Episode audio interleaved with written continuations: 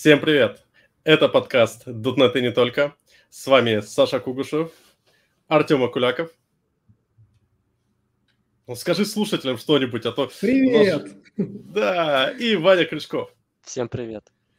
И сегодня мы будем говорить про GameDev.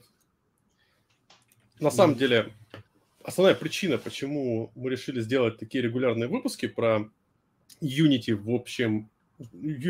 Unity в частности и GameDev в целом, разработка игр, в том, что на самом деле подкастов про GameDev, про то, как делать игры с точки зрения программирования, ни черта нету. Половина подкастов... Вот давайте проще скажу. Смотри.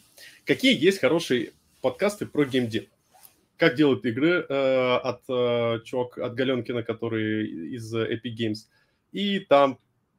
говорят про все, кроме программирования. Там даже был выпуск про программирование, которые говорили, что вот, типа, чувак не пришел, значит, можно про программирование поговорить. Есть подкаст от разработчиков Индии «Пилим трем», в котором ребята говорят про все-все-все, но в основном про то, как они будут продавать свои инди-трэш. На самом деле, клевый подкаст. Подожди, это не самое главное? Я думал, это самое главное. Да, задолбали. Все везде от них продажники. Да, и есть Жиза ГД. Это от разработчиков Драчилин. И, ну, вы понимаете, да, это особая каста людей. И ты такой думаешь, ну, камон, а кто-нибудь может что-то рассказать про программирование? И тут есть... Подожди, давай остановимся на термине дрочильни. Это три в ряд, что ты имеешь? Да, все, что... где геймплей меньше, чем монетизации и этого... как это? Геймификации. Вот. Ну, то есть, получается, все игры. Все игры на телефоне. Да, все игры на телефоне, да. Понимаете, если немножко это все упростить, я считаю, что вообще есть такой около IT, очень большая около IT-движуха, вот, и там, знаете, как порно для всей семьи, для тех, кто в порно любит все, кроме порно. Вот, поэтому здесь похожая история. Тут, понимаешь, есть на самом деле ситуация немного более интересная. Дело в том, что если послушать... Короче, у меня есть знакомый, мой коллега, ну, прошлый бывший коллега, который, ну, мы с ним, собственно, работали на проекте, я был тимлидом, где мы вместе с ним пилили эти AR-приложения на Unity, и он постоянно фрустрировал от того, что мы там используем RX, DI и прочие вещи. И он говорил такую фразу, что, типа, ребята, в GameDev это нафиг не надо, ты сидишь и фигачишь. И это все, можно сказать, описывает то, что происходит в программировании в плане геймдева.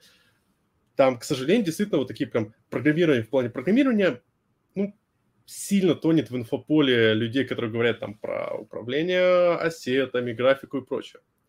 А вот мы будем говорить про программирование, потому что мы будем говорить это для программистов.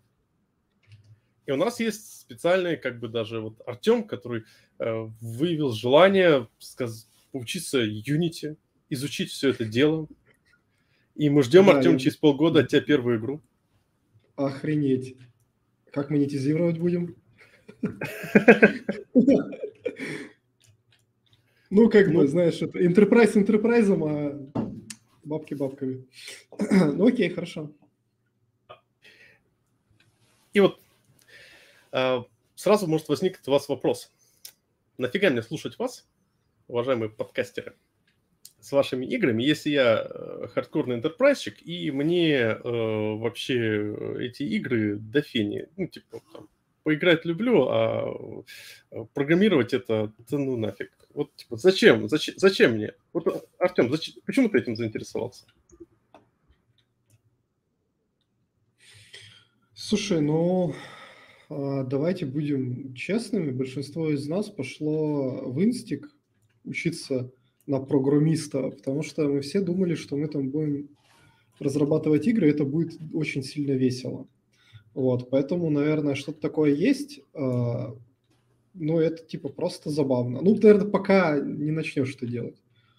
Потом, наверное, степень забавности резко сокращается. Да. Сегодня, кстати, интересно, я общался с другом, я у него спросил, а ты что первое написал? Он говорит, ну, типа, трехмерный редактор на Turbo Pascal, ну, что-то примерно такое. Блин, это... Говорит, слушай, а потом мощно. Хотел, короче, кваку замодить. Да, все пришли, ну, не все, но да, многие пришли в программирование сами ради геймдева. Не, ну, понимаешь... Кстати, я очень жалею, что Unity не было, когда я был школьником. Вот, приходилось извращаться. Был флэш. Был флэш. Понимаешь, тут ключевой момент есть в том, что Unity изначально очень сильно целила в экшн-скрипт аудиторию.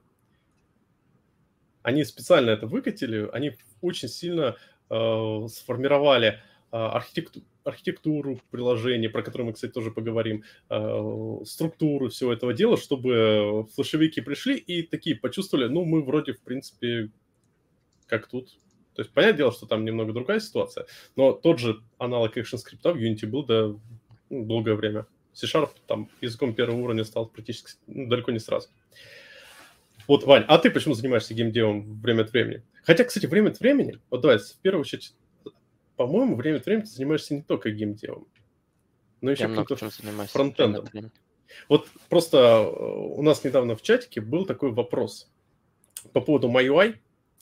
И, типа, вот MyUI круто, а тут выходит React Native for Windows. И, типа... Пацаны, да, да, надо рассказать про эту историю. Да, недавно вот в подкастном чатике проскакивал, что появился React Native for Windows. Я решил попробовать. Вот. Но, в общем, вначале я где-то час ставил dependency для того, чтобы все это скомпилить. Вот, там есть скриптик, просто как бы Microsoft предоставляет, да, скриптик PowerShell, который все это ставит. Но у меня где-то ушло на это реально час и 2 перезагрузки компа. Ну, почему-то скрипт падал. Вот он что-то поставил, потом начал падать, пришлось перезагружаться. Со стола?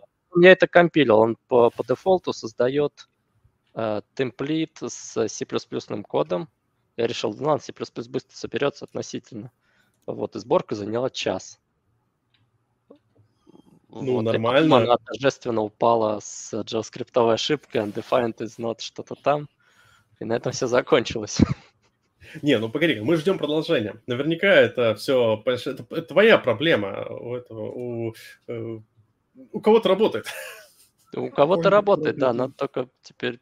Ну, я не стал тратить время на то, чтобы это заинвестигейтить, потому что... Не знаю, надо, конечно, C-Sharp еще попробовать, но там запускаешь что-то типа там dev-сервер запускаешь, все-таки это дебажная сборка, это не релизная.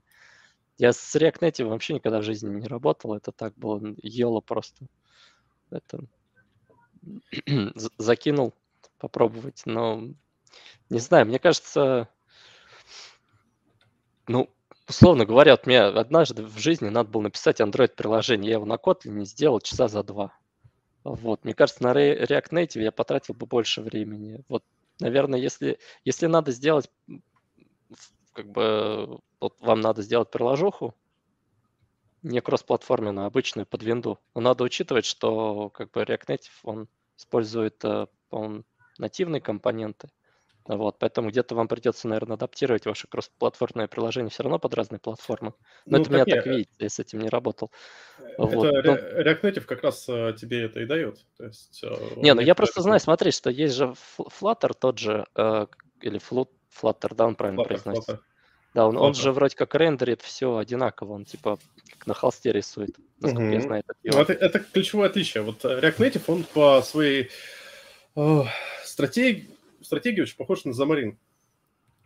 То есть у тебя есть нативные контролы и, по сути дела, маппинг нативных контролов с платформы на платформу.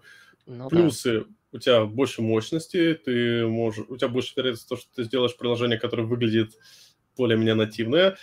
Минусы, ну, как бы типа геморрой,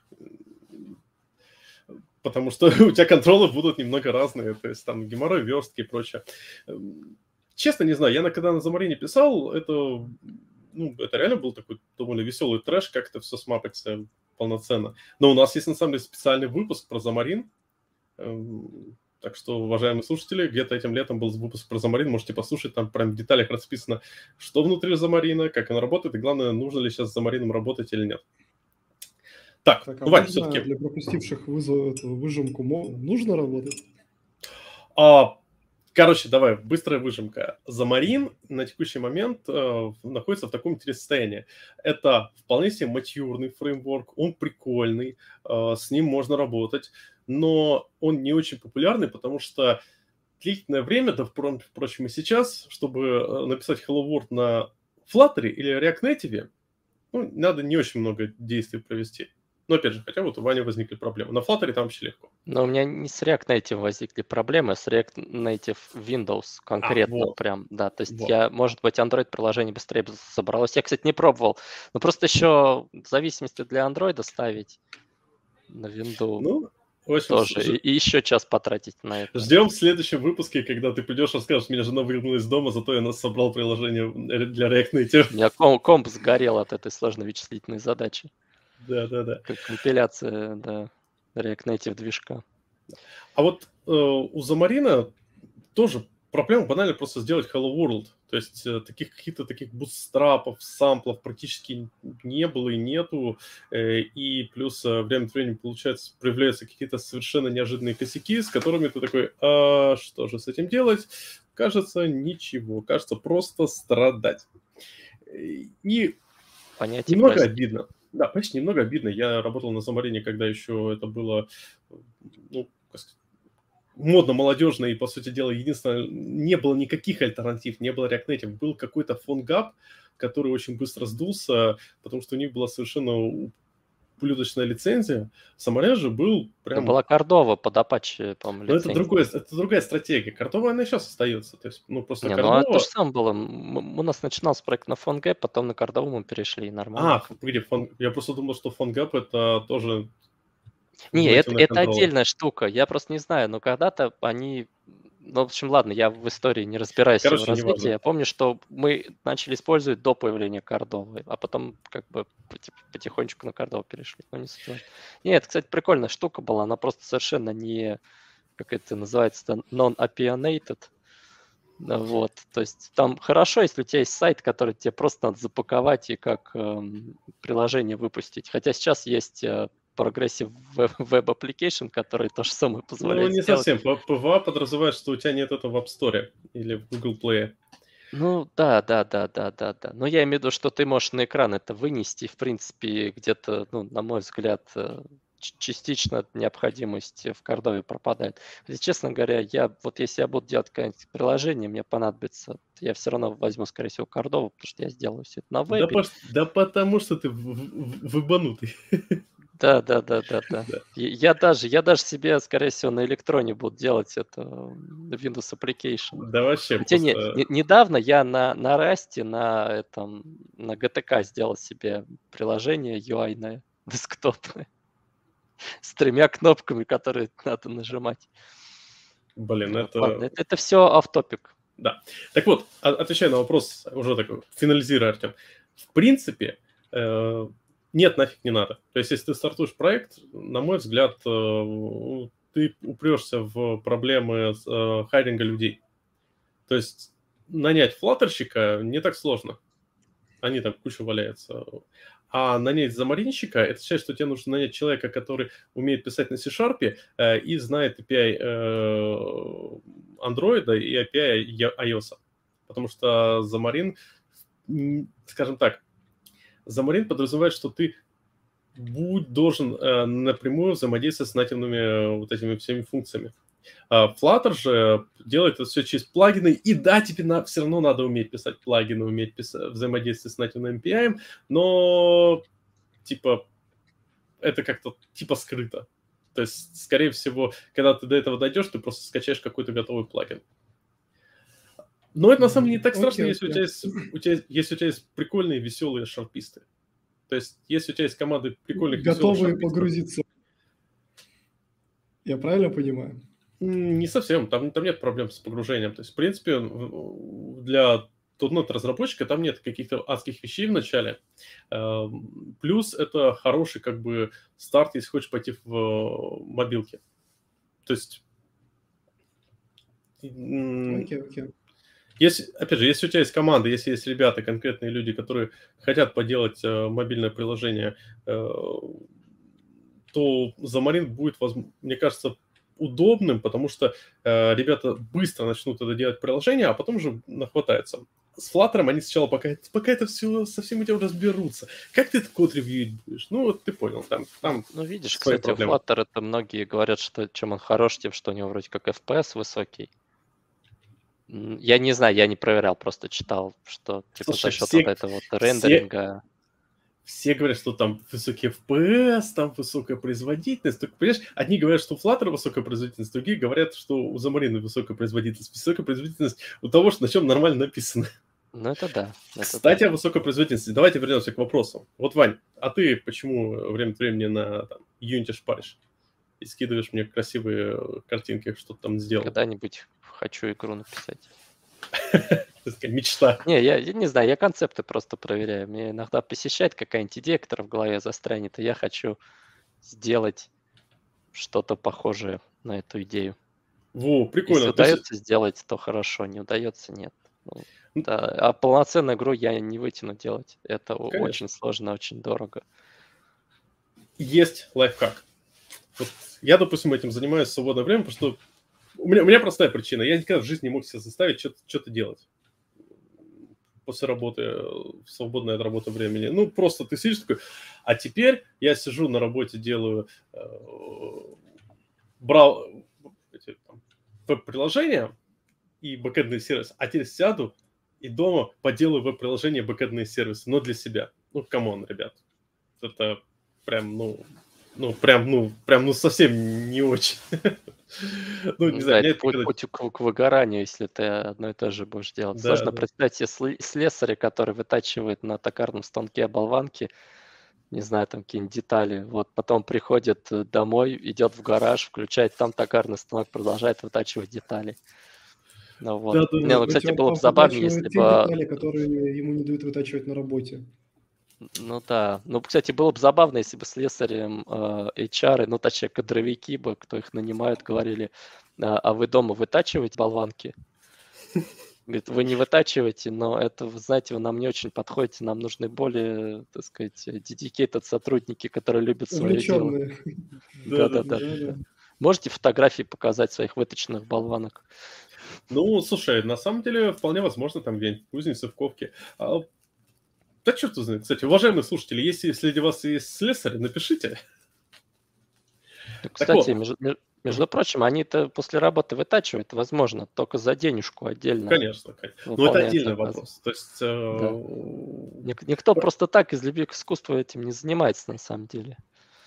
О, смотрите, наш слушатель отвечал, что развлекаюсь ковкой и токаркой. Кстати, это круто. Особенно ковка. Блин, да. Я честно... Я с огромным уважением отношусь к людям, которые занимаются ковкой, потому что я, наверное, один раз паковал чуть-чуть на ярмарке, ножик кривой. У меня до сих пор, наверное, неделю руки болели. У меня мечта, я хочу купить себе сварочный аппарат на дачу, но боюсь, что дачная однофазка, она не выдержит, наверное. А возьми себе на газу. Ой, это... Не про меня, нет. Я себе хочу самый простой. Этот... Мне, понимаешь, мне надо забор сварить. Тут я не просто так хочу, знаешь, это поразвлекаться. Уважаемые слушатели, если кто-то развлекается сваркой забора, нет, Ваня приглашает. Просто потрениться варить, а потом уже как бы сделать на даче забор между нами и соседями. Смотри, Вань, скажу, я у мужика, который у меня вот это остекление балкона делал, я помню, спросил, он такой, типа, ладно, остекление готово, а обивку-то на балконе будешь делать? Он говорит, такой, ну, а что тут делать? Сам сделай. Я такой, вот, а ты бы у себя дома делал бы что-то первый раз? Он такой, нет. Так вот, возвращаясь к тому вопросу. И... Как бы, вот у меня много коллег, допустим, да, и вот что-то далеко ходить, Ваня сидит и рассказывает, как какие-то извраты делают, что просто интересно. То есть, но давайте честно, напишите из вас, уважаемые слушатели, кто прям любит заниматься каким-то таким совершенно неожиданным извратом, просто в свободное от работы время. Ну, иногда часто это требует дополнительных усилий, да и просто... Есть там какой-нибудь Егор Богатов, который в свободное время занимался там изучением монорантайма, но как бы не все такие люди. И поэтому я заметил, что геймдев, хобби геймдев является очень хорошей альтернативой ничего не деланию. Конечно же, в идеале ты должен там в свободное от работы время заниматься тем же, чем что ты занимаешься на работе, чтобы там больше денег и прочее, там халтурки. Но если альтернативно ты ничего не делаешь, геймдев может быть являться хорошим мотиватором. И плюс, вот как сказал Артем, это возможность написать рано или поздно хоть какую-то игру, это реально классный мотиватор. Потому что ты с разработкой игр всегда чувствуешь результат своей работы. Это очень прикольное решение, потому что вот представим себе, ты, знаете, классика, вышел новый фронт-энд фреймворк, и ты на MyUI решил сделать тут список, ну, to-do-лист, классика. Вот кто-нибудь из вас делал to-do-листы? Нет, ну как-то вообще. 100%. Это же классическое тестовое задание, неужели? Я не делал никогда. Вот из-за этого то, что оно классическое, я ненавижу это задание. Скучно. Это скучно. А самое главное, вот, Артем, скажи, ты написал to-do-лист на каком-нибудь там Clojure? Ну и хрен с ним. Ну и что такого, что ты написал to-do-лист Clojure? Ты получил фан от того, что написал to-do-лист на Clojure? Ну, я не писал to-do-лист на Clojure, но не знаю, может быть, это было бы и фаново. Ну, это фановый процесс был. То есть был бы фан-процесс, а как результат такой, ну, окей, to-do-лист, все равно этим пользоваться не буду. А в хобби геймдеве есть очень крутая фишка в том, что ты, даже сделав совсем маленький прототипчик, где там у тебя чувачок ходит, кого-то стреляешь, а он тебя затягивает. Ты такой, о, господи, у меня получился прототипчик, и я в это могу даже поиграть. У меня были моменты, когда я такой, так, поиграть в большую игру или в то говно, которое я сейчас нашлепал. И я выбирал второе. Просто потому что, ну, как бы, это особое ощущение, что ты играешь в то говно, которое ты только что нашлепал. У меня проблема в том, что у меня есть картинка в голове, как она должна выглядеть. И если игра не похожа на эту картинку, я в нее не могу играть. Хотя бы немножко. Вот, поэтому я не люблю вот это вот из там, ну, можно из Asset Store себе собрать игру, просто натырить там моделик. Вот, но они будут все в разном стиле. Вот, максимум, что нормально, это пак какой-нибудь купить большой, дорогой, чтобы они в одинаковом стиле были. Не пак, смотри студии. То есть по поводу... Ну, или у студии, да, несколько паков купить. Но это такого мало в Asset Store, кстати, таких предложений. Полно. Тут, короче, лайфхак просто... Так я сам себе такие кучи набираю. 4-5 студий, понимаешь, 4-5 вариантов у тебя будет. Это если ты делаешь по принципу, берешь какой-нибудь бесплатный ассет, тестируешь, что у тебя нормально работает, потом у этой студии забираешь другие ассеты. То есть, как бы... А, ты говоришь про паки, наверное. Да, паков не так много. То есть, когда студия выкидывает, вот, у нас есть пак супер-супер 100-500 мечей. Но очень часто студии выкидывают... У студии просто есть 100-500 ассетов, не очень дорогих, особенно по скидке, когда их забираешь. И там куча этих моделек. Возникает вопрос, зачем тебе 50 моделек разных монстров, если ты успеешь сделать 2-3 монстров? Купить их 2-3 монстров от этой студии. Это то есть так. И вот второй момент, отвечая на... Вот ты сказал, что есть проблема в том, что игру, когда ты делаешь какую-то игру, когда ты смотришь на какую-то игру, и возникает проблема в том, что, господи, я никогда не сделаю большую по-настоящему игру. Ну, согласись. Особенно, когда... Вот для меня было в своем открытии Apple Arcade. Заходишь на Apple Arcade... Видишь, как много игр, которые хорошо сделаны, и все они отстой. Кроме Oregon Trail. Oregon Trail рекомендую, это бомба. Это игра про мучение. Нет. Ну, если мы говорим про отстой, например, то в AAA проекты выходят, у которых бюджет по $200 миллионов, и они отстой. Это и выходит какой-нибудь Loop Hero, где там, не знаю, какой у него бюджет, но в него интереснее играть, чем в Assassin's Creed. Я реально, наверное, в него больше, чем в Assassin's Creed Valhalla играл. А знаешь, что 100%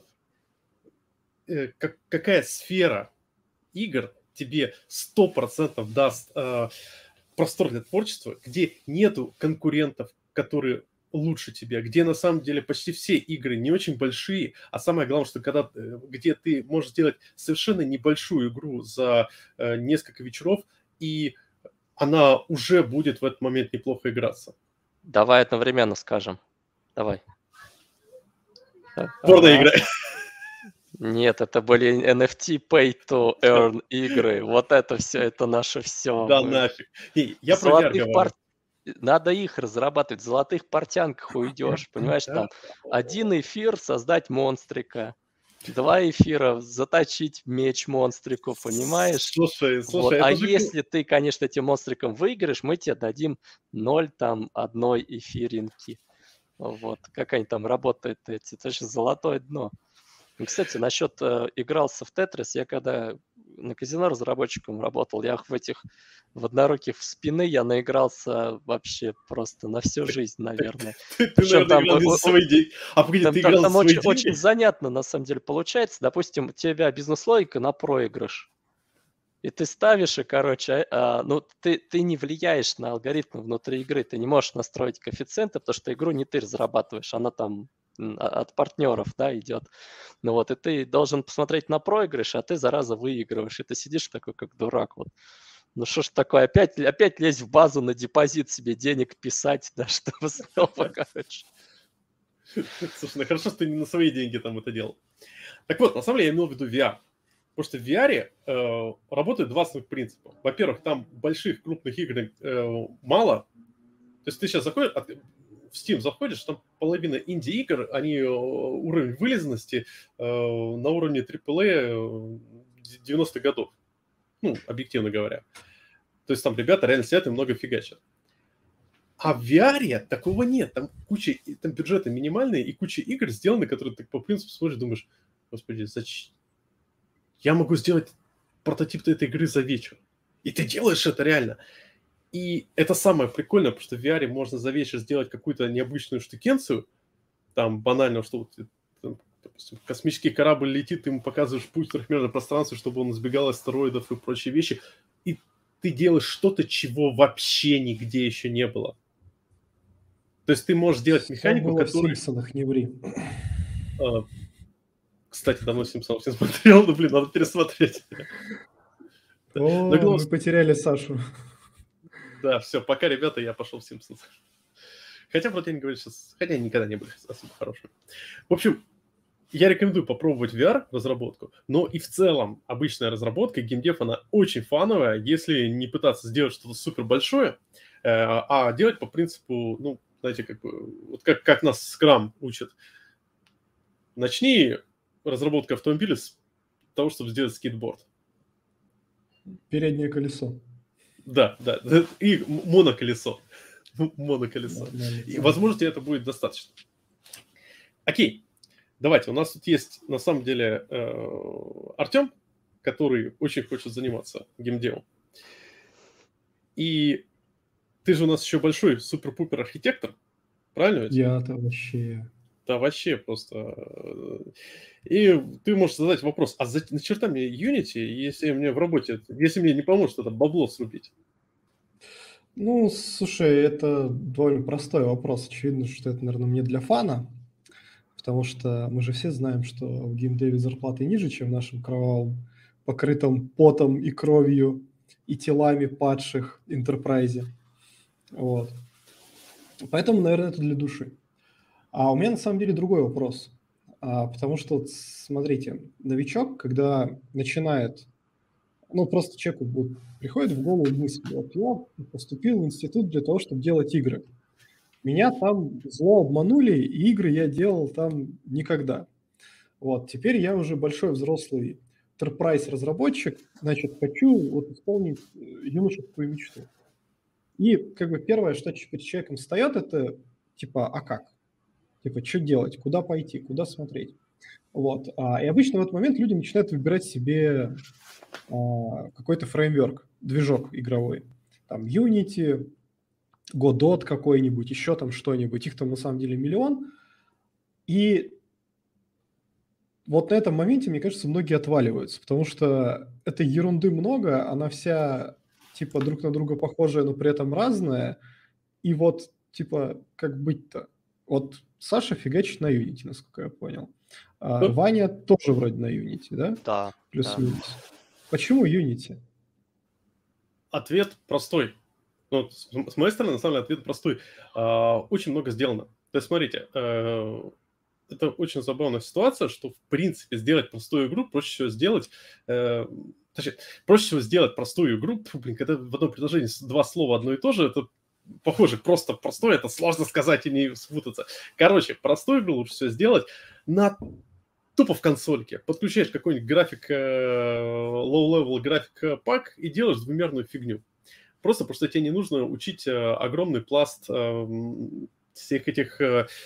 Слушай, вот это вот на самом деле ты правильную тему затронул, потому что меня всегда, когда я смотрю на Unity, вот там какие-то тьюториалы многостраничные, какие-то там бихевьеры, не бихевьеры. Я на это все смотрю и такой думаю, блин, ну что такое игра? Это вот геймлуп, да, и ты там что-то как бы двигаешь, да, вот. Почему, как бы, ну дайте мне что-нибудь простое, где будет, знаешь, вот, типа, как это, на винформах ты создаешь приложение, там, тыкаешь на кнопку, и тебе так просто батон клик один. Вот. Ну, вот у меня нету этого ощущения. Ты на флеш не списал никогда. Нет, просто я помню. Мне кажется, там какая-то сложная херня. Не-не-не, я первую... Не, Unity, блин, вот, возможно, сейчас Unity стал хуже, чем он раньше был, мне кажется, он слишком... Да не разу. Я помню, я первый раз, я еще 2011, может, год был, я попробовал на Unity сделать, думаю, я сделаю игру. Она, к сожалению, не сохранилась нигде. Надо у друзей поспрашивать, может, где-то у кого-то валяется. Вот. Там был просто шарик с троллфейсом, за которым бегали шарики с таким покерфейсом под музыку из Бенни Хилла. Вот. И ему надо было убежать, и они с того бегали просто превращением координат. Вот. И как бы, ну, ты мог от них быстрее бежать, потому что твоя скорость выше. Все, игра заканчивалась, когда ты доезжал до финиша. Вот там просто, короче, так вот один параллелепипед, кубик с покерфейсом и шарик с троллфейсом. Вот уже прикольно. И все. Ну вот, и стрелочками управлялась. И я реально ее вот сделал, наверное, за день. Вот. И там очень удобно было по туториалам. Но сейчас там, конечно, есть вот эти вот... Я просто знаю, с любой технологией, понимаете, вот происходит такой момент, когда ты рано или поздно, вот технология становится такой взрослой. Это, знаете, как C++ в свое время было, когда я думал, так вот, но C++ все-таки или что-нибудь еще. Вот. И там появляются какие-то ужасные туториалы от таких, от бородатых дядек, которые там всю жизнь на C++, и они начинают вот так надо правильно делать. Вот. А первый проект, он всегда должен быть там тяп-ляп и в продакшн, короче, да, то есть там что-то там сделали, что-то прилепили. Вот. Вот у Unity, наверное, с этим сейчас стало хуже на самом деле. Я вот тоже...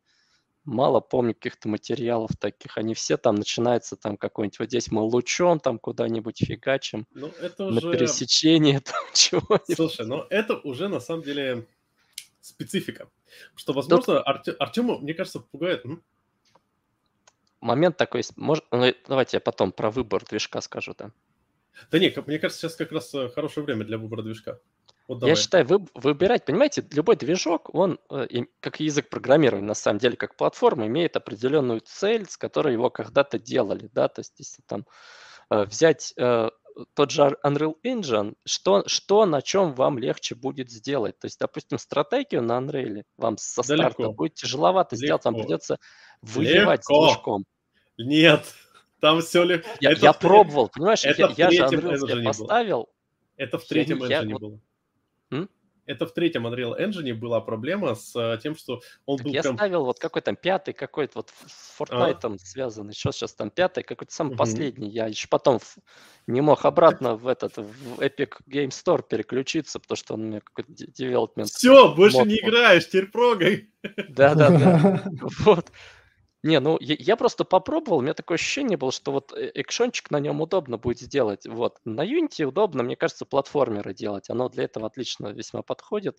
Вот. Ну, я, конечно, могу на нем изометрическую стратегию сейчас сделать, но просто я немножко позаморачивался с этим, да, как сделать изометрию на Unity. Вот. Мне очень нравится, что получается, но не суть важно. Вот. Но мне кажется, надо именно выбирать...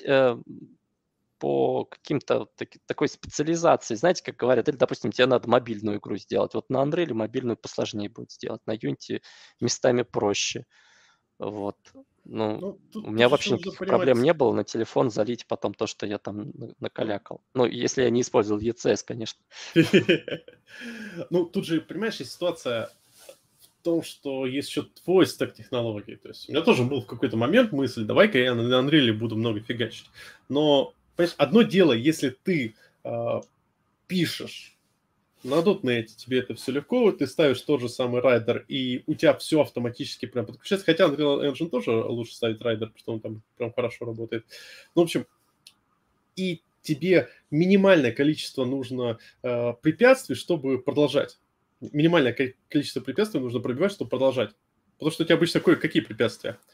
Вышел новый сериал на Netflix, вышла там, жена говорит, дорогой, мы давно там не общались, ну или там какая-то новая игрушка вышла. И ты такой, блин, а мне тут еще вспоминать, как на C++ делаются такие вещи. Плюс Unreal Engine, я считаю, не очень хорош, потому что в нем очень много вещей делается на блюпринтах, то есть визуальное программирование, это наша вот любимая лоу-код, точнее ноу-код. А если... Программирование. Да-да-да. А если тебе надо делать что-то прям руками с кодом, то тут уже прям приходится погружаться во многие дебри. Хотя концептуально, кстати говоря, Unreal Engine, основной принцип Unreal Engine и Unity как-то все равно очень похожи. Вот, Артем, ты сказал про monobehavior. Давай, может, тогда попробуем... Помочь тебе? Давайте сначала, начнем вот с небольшого разбора. Вы, как матерые, потасканные жизнью волки, уже сразу, сходу нырнули в Unreal.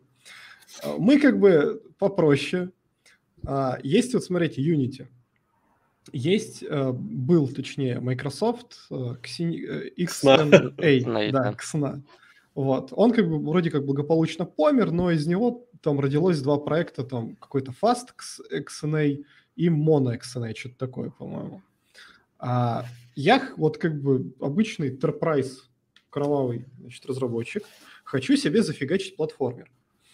А почему я должен взять Unity, а не, какой-то наследник XNA? Мое мнение, на самом деле, что Unity не очень правильно называть прям конкретно движком, потому что движок — это более low-levelная вещь. Unity — это такая, конструктор платформы. Комбайн! Вот, если ты, в принципе, на самом деле, если готов к небольшому вызову, то можно взять более low-level платформу, она тебе позволит сделать больше вещей. На самом деле, иногда в Unity, когда ты хочешь, процедурно сгенерированный уровень сделать, вот, это местами, то есть у тебя нету редактор тебе вообще не нужен, да, в принципе, у тебя все будет там логикой генерироваться. Вот, иногда ты сидишь и просто думаешь, что у тебя слишком много ресурсов тратится на то, что тебе на самом деле не нужно. Поэтому я говорю, допустим, платформер на Unity делать будет достаточно приятно, потому что там реально ты просто накидал там все, да, там, у тебя какие-то коллайдеры есть, еще там что-то, это нормальной физики нету для платформеров. Ну ладно, слушай, вот в том-то и дело, что можно, да, придется физику самому пилить. Вот. Да. Ну, условно говоря, то есть, вот, допустим, если тебе не надо генерировать уровень полностью, да, процедурно генерировать, возможно, там Unity вообще отличный вариант. Если надо, может что-нибудь более low-levelное взять. Я просто пробовал Unreal Engine, я думал, он более low-levelный, но он оказался, в принципе, еще надо Godot попробовать, потому что... по большей части мне все равно, что использовать. Если у меня все будет генерироваться, я просто перепишу всю логику и все. А в Godot не надо, там C# поддерживается. Ну, я имею в виду, перепишу на что-то, хоть на Rust какой-нибудь. Как-то я забыл, какой-то у них там BRP или как-то еще. Нет, как же его... Аметист. Аметист сдох, все, нет аметиста. У них новый король, понимаешь, там все, там на Б какой-то я забыл. Бисексуал, что-то там. Короче, гуглите Аметист, по-моему, на гитхабе Аметиста висит ссылка на этот второй. Да. Сказал, извините, мы сдохли, ищите счастье вот там. Ну вот, кстати, Артем, это может быть хорошим ответом, потому что Unity, вот Давайте проще переведем. Ребята, вы помните, какой кайф был писать на ASP.NET Core версии 1.1 или 2.0? Это нормально было. Ну, вот круто. На MVC первом было больно писать. Да. Нет, я просто к тому, что вот на ASP.NET таком, ты такой, блин, а прикольно, то есть он такой небольшой, и мало всего изучать, у тебя там, не знаю, справка, 5 страниц, и ты все знаешь.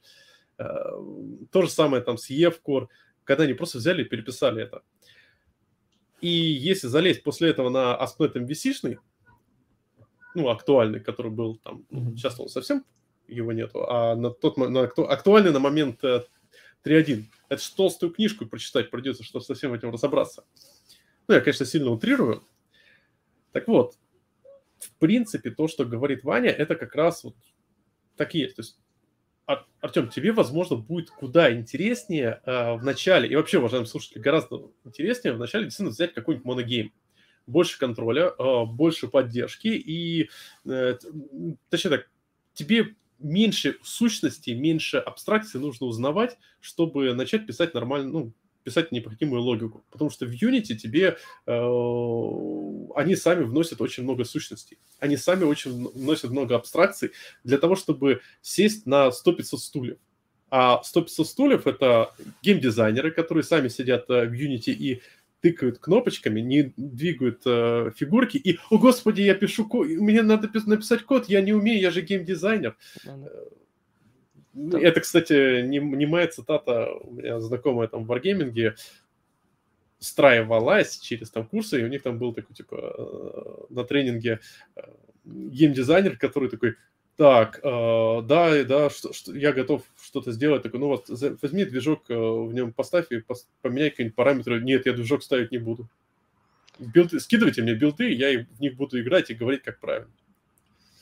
Ну, есть, знаешь, тут ты вначале два параметра... Я, честно говоря, я бы не стал бы браться два параметра поправить, потому что, зная такую практику для крупных компаний, кто последний коммитал, тот и папа, ты будешь потом еще на тебя пару багов в продакшена повесит, да, потому что, не знаю, ты мерч-реквест сделал, кто там отметился. Это же классика, поэтому лучше, да, лучше не лезть в это дело. Но смотрите, тут такой момент интересный, что... По сути, да, Артем, ты правильно сказал, что Game Engine — это просто луп из семьи... О, извините, это не та история, да, суп. Вот, из семьи Game Loop. Вот, и там у нас... Как бы нам практически нам не нужно то, что там дают эти движки. Нам нужно что? Нам нужно загрузить из нашего FBX или какого-нибудь формата, да, mesh. Вот, ну, не знаю, там заскинуть. Но это его, если мы, а если мы еще скинуть не надо, то вообще другая история. То есть нам в основном нужны какие-то именно библиотечки, а не какие-то визуальные тулы. Тут есть один маленький момент. Ты сейчас говоришь про 3D. Я не помню, что Monogame... А Monogame вообще умеет в 3D? Потому что огромное количество движков популярных, они в 3D XNA вообще умел. Не считали. XNA... Я просто, кстати, все самплы XNA тоже видел только в 2D. То есть с 3D тоже вопрос, как эта штука умеет работать, потому что для полноценной работы с 3D, тут тебе, скажем так, чтобы нормально выглядело то, что ты сделаешь в 3D, у тебя должно нормально работать освещение, у тебя должно нормально считаться, там, заполняться все буферы, которые заполняются при обработке 3D-сцены. И так далее, и тому подобное. И, допустим, Unity, те же самые, у них поменялся пару лет назад рендеринг пайплайн. То есть сам, знаете, труба обработки кадра. И, допустим, тени на старом, так называемый built-in рендеринг пайплайн, они были вообще все дерьмо. То есть ты просто физически не мог сделать, ну, точнее, тебе нужно было очень трудоемко с точки зрения твоих личных усилий геморроиться, чтобы сделать хоть сколько-либо реалистично выглядящую тень. Вот просто, которая не выглядела бы как какой-то трэш. До этого в Unity все тени делали, знаете как? Вот просто ты вниз кидаешь спрайт типа тень, и нам хватит. Ну, там для мобила хватало. А как же там всякие Z-буфер там отрисовывать, еще там что-то?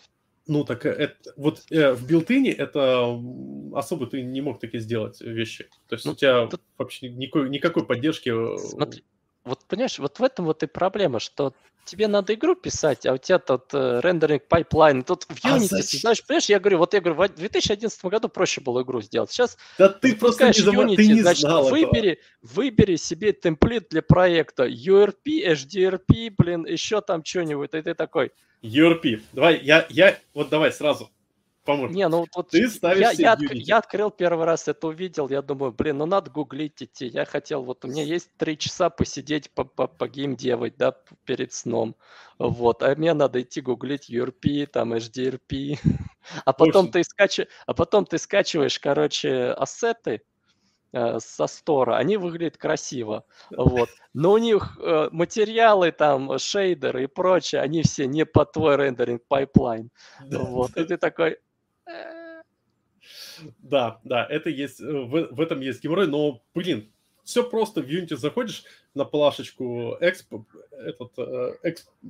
блин, короче, у них есть там window, рендеринг и... по-моему, рендеринг экспортера, что-то в этом духе. Но, конечно, Unity это все может автоматически делать. Именно материалы. Это не очевидно. Да, я знаю, не очевидно, это надо гуглить. Слишком тяжелый комбайн стал, поэтому, может быть... А тем более, если тебе 2D-шку надо делать, тебе надо только спрайты рисовать. А вот, кстати, нет. Но вот ты сказал очень важную вещь по поводу Asset Store. На самом деле, вот эта вещь просто... Asset Store и готовые какие-то хелперы — это вещь, которая просто невероятно экономит тебе время. То есть я, допустим, Артем, тебе, в принципе, рекомендую, ну, типа, если интересно, просто действительно поставить какой-нибудь Monogame или что-то такое простое, просто чтобы пошлепать, что-то такое веселенькое, лайтовое и прочее. Но если хочется делать что-то, во что будет более-менее плюс-минус весело играть, с визуалом, с музыкой, со звуком, с какими-то плюшечками, то Unity, он как раз хорош тем, что там очень много готового. Причем готового и бесплатного. Банальный, как бы, не знаю, хелсбар. Ну, вот лень мне писать все время хелсбар, я всегда кидаю Simple Hellsbar, который уже все необходимые штуки для меня обрабатывает. Недавно вот в VR есть огромная проблема с физическим движением. То есть есть целый пласт игр, в которых у тебя специально такое физически правильное перемещение предметов. То есть Boneworks, Half-Life Alyx, в них везде все это реализовано очень адекватно. И сейчас играть в игру, где у тебя просто рука и к ней привязан дрын, которым ты бьешь, ну, как в Skyrim VR, даже в Skyrim VR, кстати, это лучше сделано, ну, просто неинтересно. Ты чувствуешь, у тебя, знаете, как меч без веса. Я целый день сидел, помню, пытался реализовать такое с физики Unity. Получилось плохо. А потом купил просто Аси за $30, который дает мне то же самое и бесплатно. Ну, в смысле, как за $30. Бесплатно, и вот, да. Ну, блин, понимаешь, с $30 это дешево. Это куда дешевле твоего времени, которое ты тратишь на выходных. Не, ну, кстати, вот насчет процедурной генерации я купил в Unity тоже примерно за такую сумму тул для процедурной генерации уровней. И, правда, единственное, что там нужно у него, не знаю, там надо отдельную книгу по нему выпускать. Я долго читал документацию, наверное, дня 2, чтобы им воспользоваться. Но зато там реально можно просто, грубо говоря, накидал моделик, и он тебе генерит эти уровни. Это прикольно. Ну, не моделик, а префабов, конечно. Вот, но... Да. Не знаю, есть... я лично, вот до того, как я начал этим всем пользоваться, я считал, что Asset Store в Unity, он просто божественен. Нет, он не божественен. Он там во-первых, очень немного хороших, толковых, действительно такого качественных вещей, и они стоят в основном дорого. Да притом там очень много... Нет, они, они прилично стоят. Там, ну, то есть там есть за $30 совершенно какие-то бесполезные вещи, я просто на них смотрю и не понимаю. То есть там в основном все достаточно дорогое. Ты не бери за $30. Во-первых, ты можешь взять по скидкам. в Новый год, там хорошие скидки. Ну, я буду до Нового года ждать, пока купить. Но мне, Слушай, понравилось, у меня есть идея, я хочу сейчас это сделать. Да? Но Nintendo Boys знают все про скидки. Да. Ну, во-вторых... Я не в восторге реально от Asset Store, потому что там очень много барахла за реально за 30 баксов одна моделька может быть. И тут же смотришь там какой-нибудь, пак, где такого уровня моделек будет 10, и он стоит 15 баксов. Так, надо уметь искать. Слушай, надо понимать, что человек может выкинуть какую-то одну модельку за 30 баксов, и на самом деле не обязательно искать модельки в Asset Store. Бэксинов во всем интернете бешеное количество. Главный плюс Asset Store, что тебе тут же выкидывается что-то подготовленное. Моделька – это просто взял, в интернете зашел, да банально, я тут недавно нашел шикарный сайт. Сейчас я даже, вроде его даже сохранил. Есть от Adobe, кстати, отличная тулза с модельками. Ну да, ты про Mixamo говоришь? Да, она самая, да. И там еще можно, у них есть прикольная тема, можно свою модельку закинуть, и он ее заскинет. Но там используется у них, конечно, машин learning для этого. Ты ставишь, локти, колени. Не, он, кстати, нормально скинет. Если у тебя изометрический какой-нибудь экшончик, не экшончик, а что-то типа Age of Empires, где моделька будет, такусенькая вообще, идеально скинет для этого. Неправда, в VR шикарно тоже скинется. Да? Главное, ты в Т-позе. То есть, давайте. Ну да, надо модель в Т-позе. Мы тут начинаем закидываться с кучей фраз. Короче, что значит скинить? Давайте. Что значит скинуть? Есть 3D-моделька. Что такое 3D-моделька? Это набор треугольников, так называемый, который образует так называемый меш, то есть сетку меш. А как работает анимация? Анимация обычно работает по следующему принципу. Мы же не будем, как дебилы, делать анимацию в духе каждый треугольничек мы куда-то двигаем, перемещаем и прочее. Нет. Делается все просто. Внутрь 3D-модельки вставляется виртуальный скелет. Знаете, как будто вставился скелет. А дальше каждое ребро этого скелета ассоциируется с... по-моему, каждое ребро. Нет, вершина. Вершина, там по вершинам. Ассоциируется с тем или иным, условно говоря, треугольничком. На самом деле он ассоциируется с вершиной треугольничка на 3D-модели. Но будем считать, что с треугольничком ассоциируется. А дальше просто работает волшебная магия 3D-движка, которая... Ты, двигаешь скелет внутри, крутишь, как его надо, уже аниматор сидит, перемещаешь, что там через 3 миллисекунды надо поднять руку вверх, чтобы помахать ей и прочее. И все соответствующие вот этим ребрам скелета треугольнички, они будут также двигаться и деформироваться. То есть в итоге ты 3D-модель можешь сделать так, что у тебя обычно не... будет казаться, что одежда немного натянулась, на самом деле она просто деформируется. Вот все, вот это скиннинг. Так вот отвечая на вопрос, да, вот это все может делать Mixamo, а просто в Unity уже готовые модельки, они уже готовы, подготовлены для Unity, и ты просто получил их и тут же кинул на сцену. Да, тут, смотрите, это экономит своего времени. Там еще нужен анимейшн контроллер, чтобы ты эти анимации мог как-то вызывать. То есть они должны быть правильно загружены. Вот для меня лично проблема с таким хобби геймдевом всегда стояла не в программировании, а в, собственно говоря, модельках, артах и прочем, текстурах. То, что я умею немного, в детстве занимался 3D-моделированием, могу скачанную модель поправить под себя там немножечко, слегка.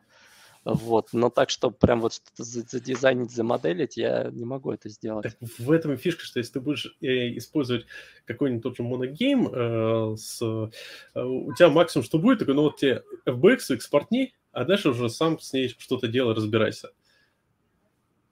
То есть у тебя... не знаю. Да. Большинство движков позволяет как-то это все экспортить, и те же анимации оттуда вытащить. В Unity это сложнее, понимаешь? То есть тебе надо еще...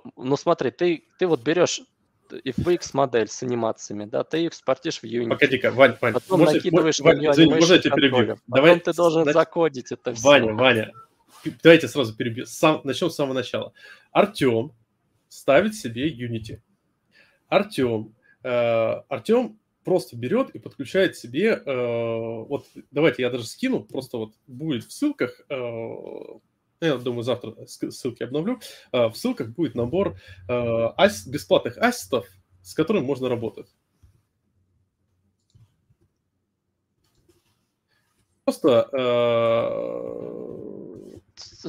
Вот на самом деле, вот я говорю, что меня останавливает в хобби-гейме, вот тебе надо... Ты хочешь сделать игру, хоть какую-нибудь, вот, да, но да, ты хочешь, чтобы она выглядела чуть лучше, чем задница орангутанга. Вот опять же, то есть можно, вот из Asset Store можно собрать задницу орангутанга, которая села на лего, и вот они в него впились, короче, ему разноцветные кубики. И вот так это будет примерно выглядеть. Ваня, ты что-нибудь такое нормальное. Что ты хочешь? Вот давайте я просто сейчас зайду на Asset Store, тебе найти супер-пупер красивую модельку. Я нашел себе супер красивую модельку, я не об этом, я говорю, вот ты хоббист-геймер, да, то есть... Нет, так погоди, что тебя напрягает? Что ты в Asset Store не можешь найти нормальные красивые модельки? Не, нормальные красивые ты можешь найти. Только они все будут разные. У тебя будет игра состоять из 20 разных нормальных красивых моделек разного стиля, нарисованных разными людьми. Ваня, зачем тебе 20 моделек в начале? Объясни мне. Большая часть игр, которые есть в Steam, которые, помните, одно время было вот эти вот хоррор-геймы такие, собирали на Unity, их было очень много. Они все собраны с Asset Store. Они же выглядят вот как я описал. Там видно, там ни общего стиля, ни какого-то арт-дизайна, ничего. Их просто... Я понял нашу проблему, Вань, я понял. У нас с тобой разное отношение к визуалу. Я просто немного пофигист в этом плане. Я не могу. Для меня визуал — это главное. Для меня самое главное — это визуал. Она должна выглядеть красиво. Так, хотя бы, не то, что прям она не должна выглядеть идеально, но она должна выглядеть как более-менее симпатично. Так, давай. Тебе какие модельки найти? Симпатичные для какого жанра? Да не, я-то нашел себе, опять же говорю, я себе sci-fi собрал, вот. Да. На это много времени ушло, на самом деле, вот. Ну так в этом и же фишка. А теперь представь, что ты это делаешь... По баксов, наверное, 200 на это ушло, я не знаю, чтобы выкупить все интересующие меня модели. А теперь представь, что ты это будешь... Тебе нужно будет с этим еще работать отдельно, в отдельном каком-то движке. Потому что тут ты что? Ты взял модельку, тебе тут же ее... запакованную в префаб, который ты просто драгодропнул на сцену, и уже сможешь с ней работать. Точка, все. То есть тебе уже не нужно, как сказать, тратить свое время на работу 3D-дизайнера. Тебе не нужно тратить свое время на работу 3D-аниматора. И самое главное, что тебе не нужно будет еще тратить свое время на работу, знаете, такого контент... Ну, знаете, чувак, который берет, ему накидали кучу моделек, вот часто геймдизайнеры этим занимаются, ему накидали кучу моделек, и он начинает в движке их соединять правильно, чтобы получилось там, допустим, космический корабль и прочее. Да. Вот тебе это делать не надо, у тебя часто есть самплы готовы. Надо, все равно тебе надо все это в префабы запаковывать, ладно, не суть важно. Они префабы готовы, Ваня, префабы там готовы почти всегда. Префабы для своей игры, понимаешь, тебе надо их самому будет еще тоже обрабатывать. У тебя, вот, ладно, давайте вернемся к другому моменту.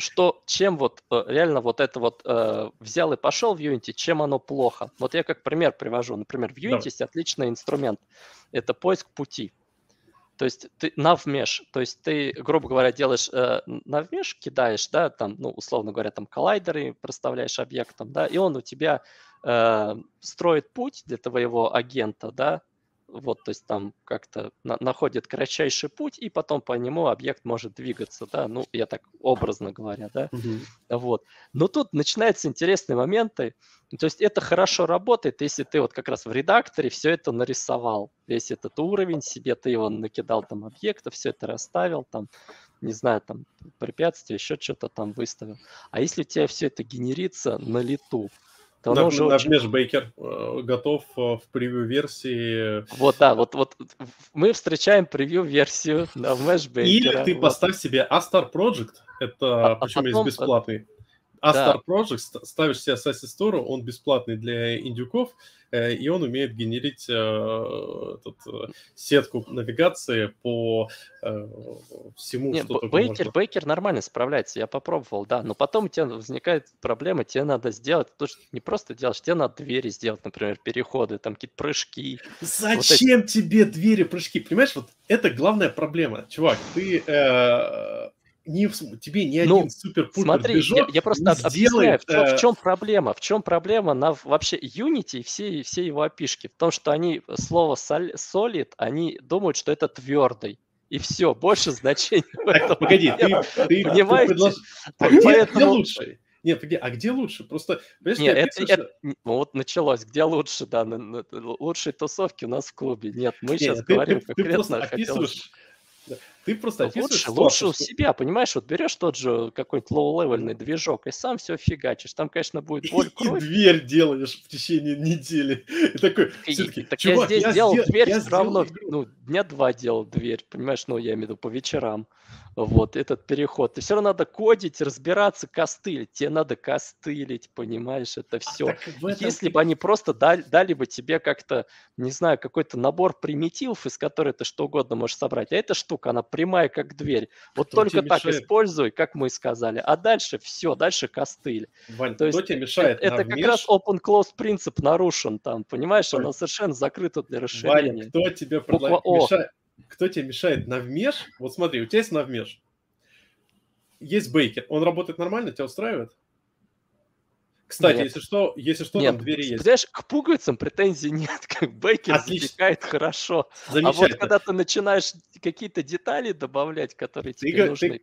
Ты говоришь, все, замечательно, он тебя устраивает. Ты можешь забрать из него граф и по нему уже перемещать персонажей. Своими руками, свой алгоритм сделать. Вот у меня как-то не получилось.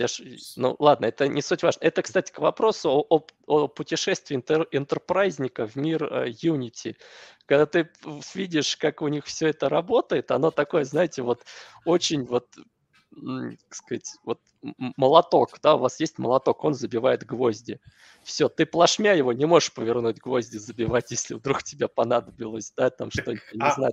Так скажи, проблема с навмешем.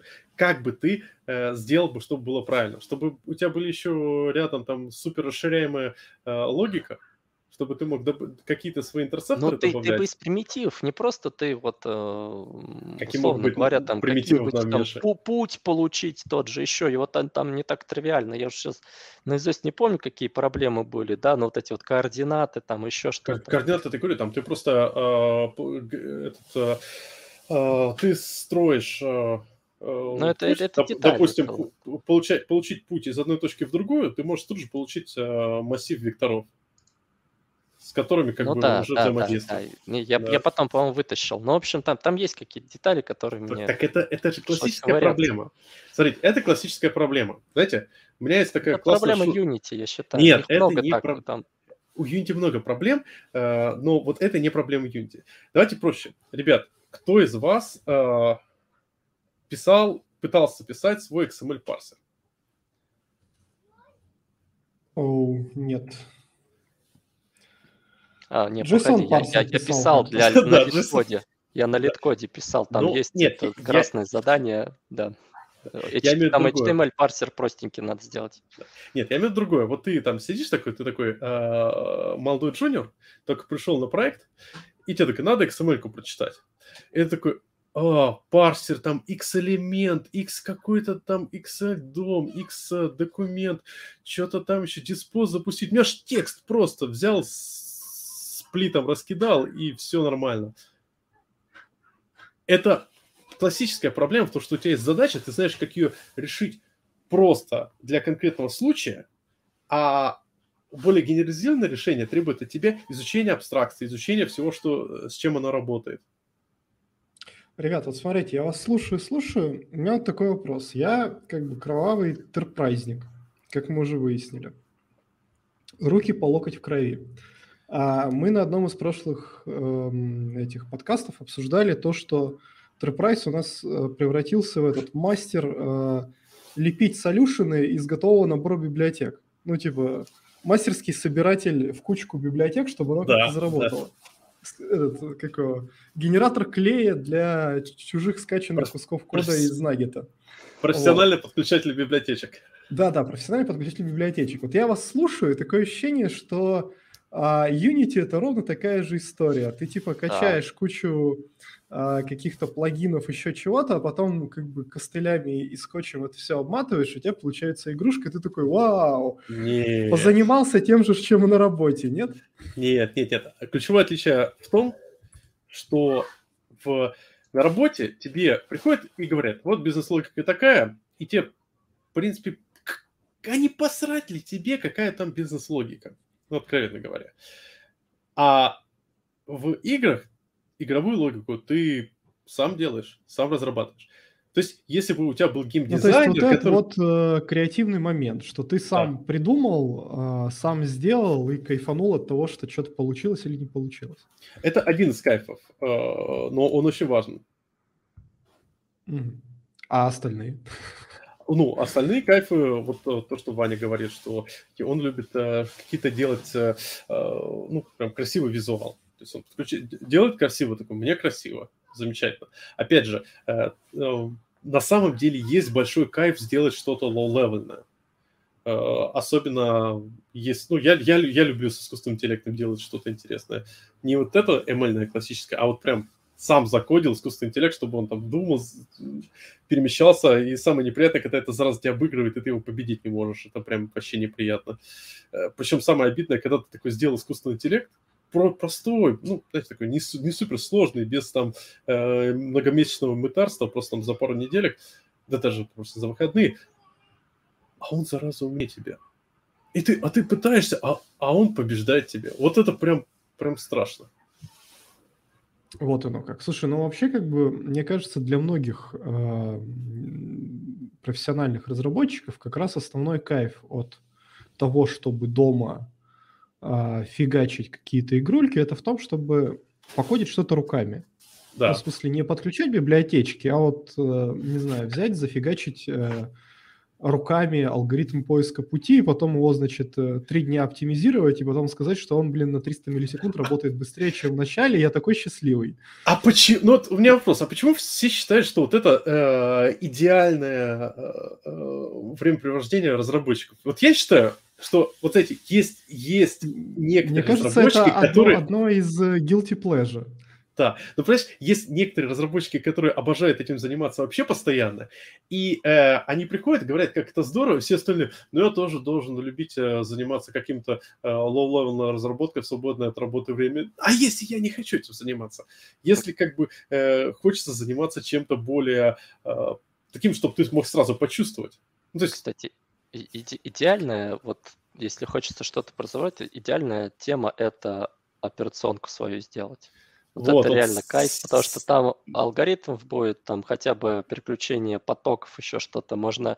Во-первых, можно кайфануть с этого, во-вторых, можно еще разобраться, как эта хрень внутри работает, особенно если там будешь параллельно еще так читать, как это все устроено, не знаю, там. Ну, ты сделал свой персонаж, что-то будешь делать? Ну, это, да, то есть никакого признания ты не получишь. Максимум ты статью можешь на Хабре накатать и похвастаться. Но таких статей на Хабре уже, наверное, штук 200. Да. То есть, а тут ты можешь сделать что-то, чего точно никогда не было, и ты в это можешь поиграть, попробовать, это прикольно.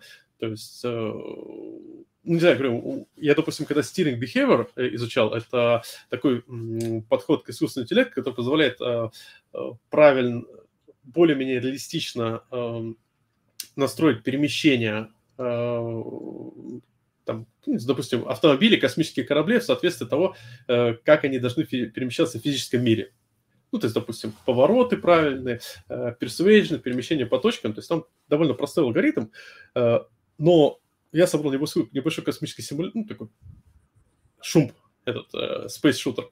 На основе этого, где основная фишка была в том, что противники, они всегда тебя обгоняли и пытались зайти спереди, снова сзади, а ты мог стрелять по ним только, ну, только вперед.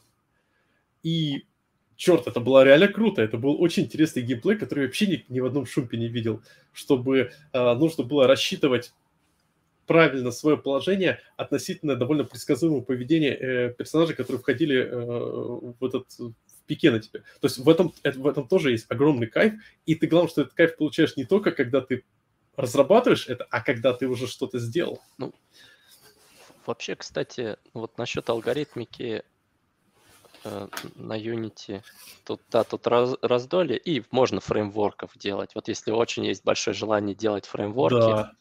Это вообще ты себе будешь собирать микрофреймворки каждый день. Фактически какую-то автоматизацию твоей работы, но... То есть, условно, в идеале игра должна выглядеть как некий фреймворк, да, именно в его оригинальном понимании, куда ты вписываешь кусочки кода, там, не знаю, какие-то параметры, и потом у тебя игра работает, ну, условно говоря, да, то есть тут очень-очень большой простор. Ну, мне вот я написал, конечно, вот когда я с NavMesh'ом столкнулся, я написал в свой волновой алгоритм поиска пути, вот, и он даже работал, вот, но... NavMesh намного лучше его строит и как-то... Ну, мне... Единственное, в чем плюс мой был, что он работал в ECS, но это же ладно. Ну, это да. Я думаю, к ECS мы еще придем. И вот, Артем... Я надеюсь, мы никогда не придем. И судя по чейнджлогу Unity, мы к нему никогда не придем уже. Да. Сами разработчики уже к нему никогда не придут. Есть LeoECS. LeoECS — это наше все. Так вот, Артем, отвечай на твой... LeoECS — это волшебная. Она неофициальная. Ладно, не будем. А Unity... Все, давай, ECS. Какой лучше ECS? Потом мы дойдем до него. Да, дойдем. Так вот, Артем, и давай вот финально отвечай на твой вопрос. И смотри, если ты будешь делать все в каком-то таком низкоуровневом решении, то по факту тебе нужно будет очень много времени тратить на то, чтобы там 3D-шки правильно подключить, вот эти штучки сделать, написать свой NavMesh, а сам геймплей ты просто не успеешь сделать. То есть я бы ответил как. Если ты хочешь сделать, реализовывать геймплей, именно игровую логику, то лучше использовать тот же самый Unity или Unreal, готовый движок, и делегировать готовым ассетам или готовым библиотекам те вещи, которые ты которые долго заморачивался. Ведь у тебя мало времени, жизнь короткая. А жизнь вне работы и сна, и общения с близкими, она очень короткая. Это считанные часы в неделю. И потратить это время на то, чтобы, там, не знаю, свой какой-то... Ну, опять же, свой NavMesh реализовать можно только, если ты понимаешь, что, ну, кажется, особых альтернатив нет. Ну, или кайфанешь с этого. Ну, ты, опять же, ну, это уже вопрос, что ты осознаешь, ну, что ты... Между прочим, я посмотрел, но я не знаю, про какой ты пакет говорил, на Asset Store все связано с A-Star по сайдингам. Тут $10, $30 и $100. Три пакета. Так, можно еще подзаработать, если ты свой поиск пути реализуешь, например, за $5. Он еще бабла поднимешь. Вот, я... Честно, пока вы тут... Я прямо сейчас сразу скидаю. Рассказывали про плагины, я полистал Unity Asset Store и обнаружил, что там люди за $5, короче, продают текстуру травы. Я про это говорил. И в этот момент у меня прям появился бизнес-план. Сразу видно архитектора. Ну, конечно. Бизнес-архитектура — наше все. Я уже придумал одну только что. Ну, ладно, хорошо, давайте. Я попробую подвести итог. То есть, получается, если ты хочешь упороться и пофигачить прям руками, вот прям попрограммировать, то твой выбор какой-нибудь там Monogame и же с ними что-то, где ты прям вот типа геймлуп и поехал. Если ты хочешь особо не заморачиваться по технической истории, как там вся эта штука подключается, работает, как там шрифты рендерить, тебе это не сильно интересно, то ты берешь там условно комбайн типа Unreal либо Unity и начинаешь просто вписывать свою бизнес-логику, как это называется, игровую логику. Игровую логику. Значит, в какие-то там специально отведенные места, и вроде оно как-то фурычит. А тут у меня тогда сразу вопрос. Смотрите, я не очень много смотрю подкастов там по Unity, точнее вообще не смотрю совсем, от слова совсем. Но я периодически посматриваю всякие там XYZ, DTF и же с ними. Вот, у меня вот сложилось такое впечатление, как будто сейчас все вот эти вот комбайны, они скатываются в историю про то, что давай накликай себе игру. И же там блюпринты, по-моему, в Unity же тоже есть что-то похожее на блюпринты, да? Да, скоро добавят. Добавят. Ну, окей, значит, плюс-минус. Они бросили разрабатывать ECS ради вот этой хрени, реально. Мерзавцы. Ну, это мой взгляд. Это не официальные планы, но они бросили и начали разрабатывать визуальное программирование. Слушай, так вот, собственно, вопрос, как обстоят дела? Вот в Unity там вообще надо кодить, или ты там мышкой все тягаешь? Вообще, расскажите неофиту. Тут история очень интересная. Короче, надо кодить. Более того, Unity по сравнению с Unreal и прочими вещами, он очень сильно располагает к тебе, чтобы ты покодил какие-нибудь такие шустрые фишки. Но нужно понимать, что на Unity, на всех этих движках пишется, разрабатываются совершенно разные вещи разными командами. То есть, смотрите, если у нас ты в соло программист пишешь, то тебе, скорее всего, нужен просто код, IDE и минимальное количество гемора со стороны какой-нибудь там арта и прочих вещей. Правильно ведь? Правильно. Когда у тебя небольшая команда, то есть классические инди-студии, там тоже почти все, ну, или есть специальный человек, один, который все рисует, а второй, который все это собирает и программирует. Если же мы доходим до более высокого уровня, знаете, это называется... Одни люди называют это мидкором, но давайте честно назовем это дрочильными. Там обычно идет очень интересное разделение. Там что-то типа разделения по фичам, и... Вот там уже начинается интересная боль. Почти все компании, которых я собеседовался и задавал, я специально собеседовался вот год назад, в большинство компаний, которые доступны в Питере, среди дрочильных, я задавал один и тот же вопрос. Могу ли я принимать решения по поводу бизнес-игровой логики? Все ответили, нет, у нас есть геймдизайнеры для этого. И вот геймдизайнеры, как там все работает? Геймдизайнеры, как правило, либо создают таску в каком-то FS, ну, в смысле, в жире, либо собирают, ну, им, допустим, как в пиксониках, им закидывают Unity, готовые окошки, и они двигают ползунки, и потом, типа, вот у нас получилось, вот типа, вот если так, то будет прям весело стреляться. Но ты, на самом деле, себе тоже такие ползы соберешь. В конечном счете, ты же не будешь все кодом-то решать. Я себе все равно собрал какие-то там тулзы для себя, да, чтобы я модельку закинул и как-то ее разметил определенным образом, вот там, не знаю, параметры, не знаю, грубо говоря, у тебя есть оружие, да, то есть тебе надо этому оружию там дамаг добавить, ты же не будешь его там в коде хардкодить. Да, почему нет? Что плохого? Почему? В этом же и проблема. В этом и плюс Unity. Тебе Unity предлагает... Ты слишком сильно отмыл руки от крови Enterprise. Да, то есть, понимаешь, Unity тебе предлагает вариант. Чуваки, вы можете сделать так, чтобы было удобно, допустим, геймдизайнерам. Все класть в специальные объектики, и чтобы они на UI-чике двигали ползунки, меняли циферки, и все было красиво, и они там что-то меняли. Но нахрена тебе это?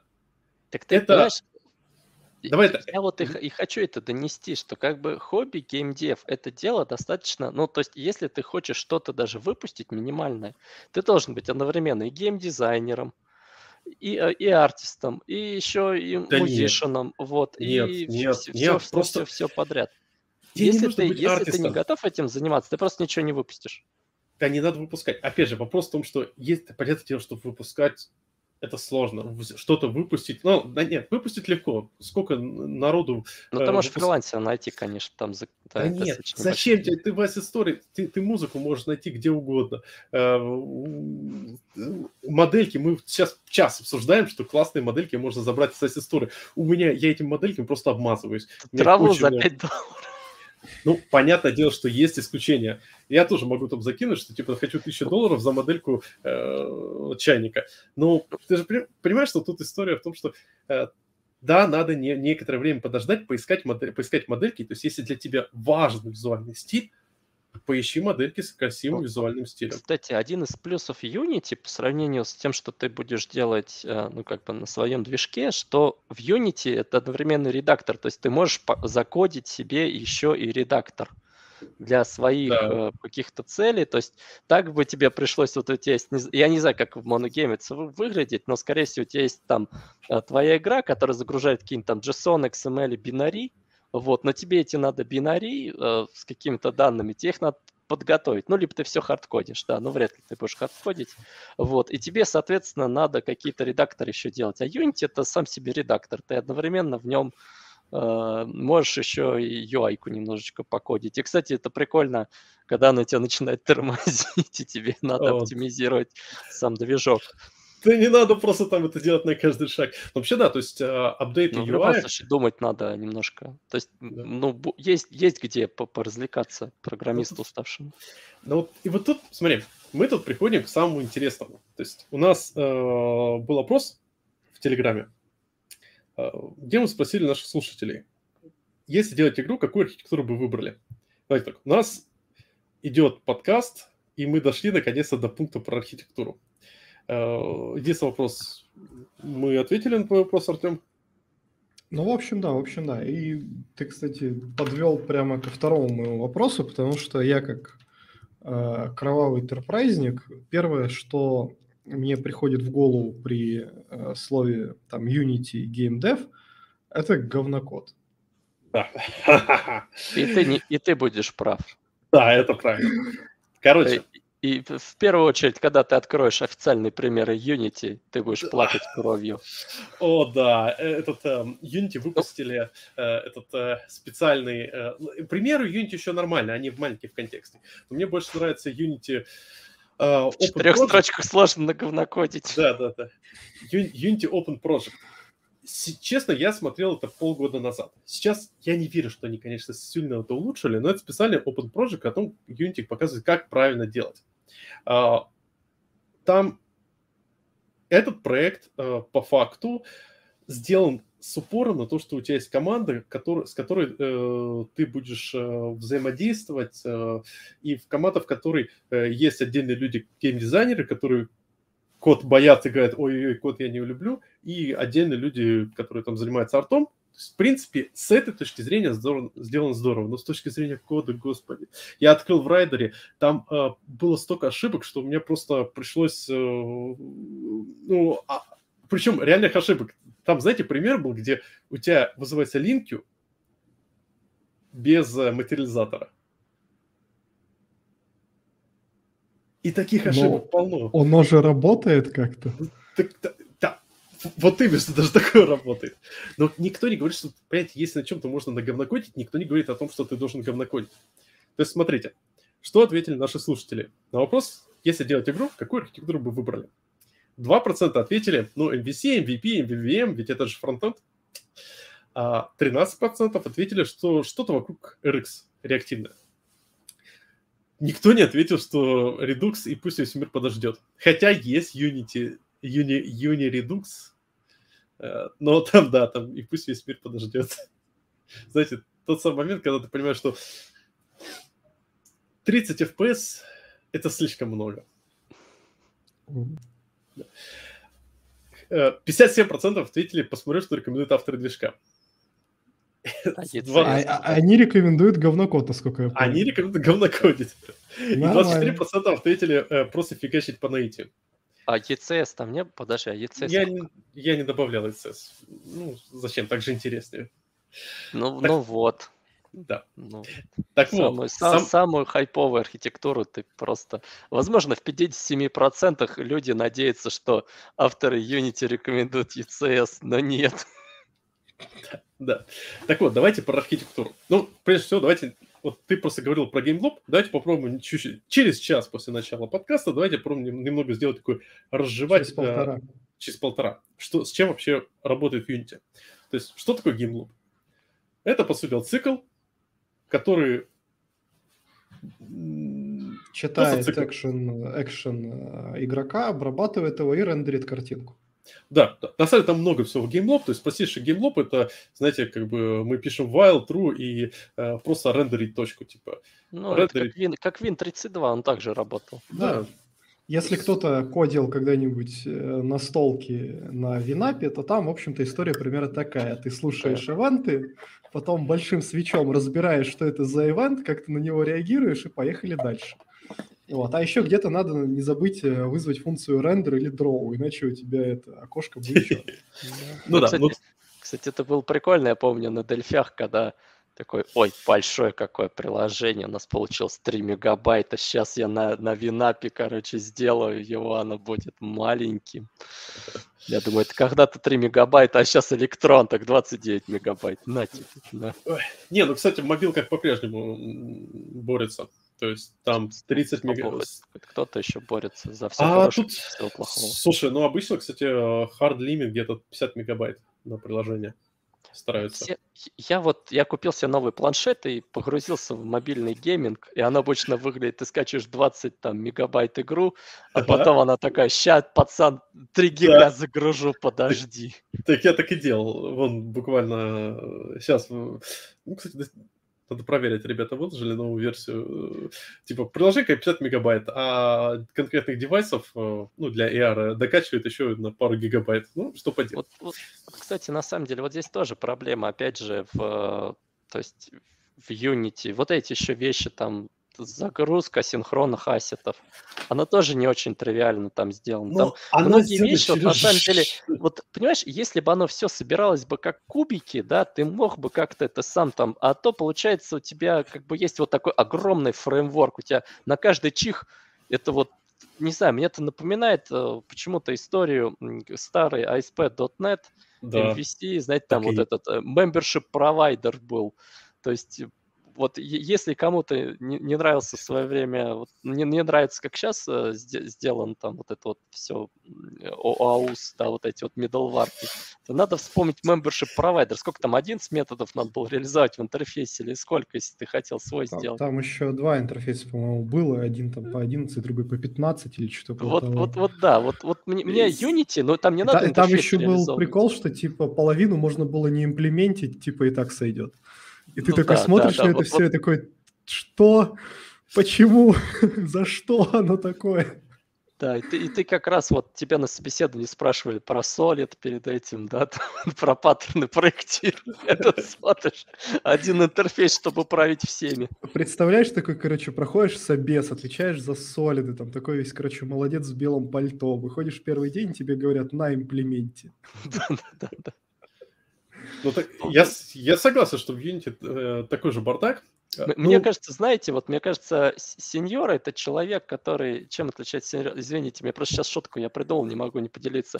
Это человек, который вот сидит на собеседовании, его про Solid и паттерны проектирования спрашивает, а он знает, что у них же там говнокод, вот, и он при этом в лицо им не плюется, вот.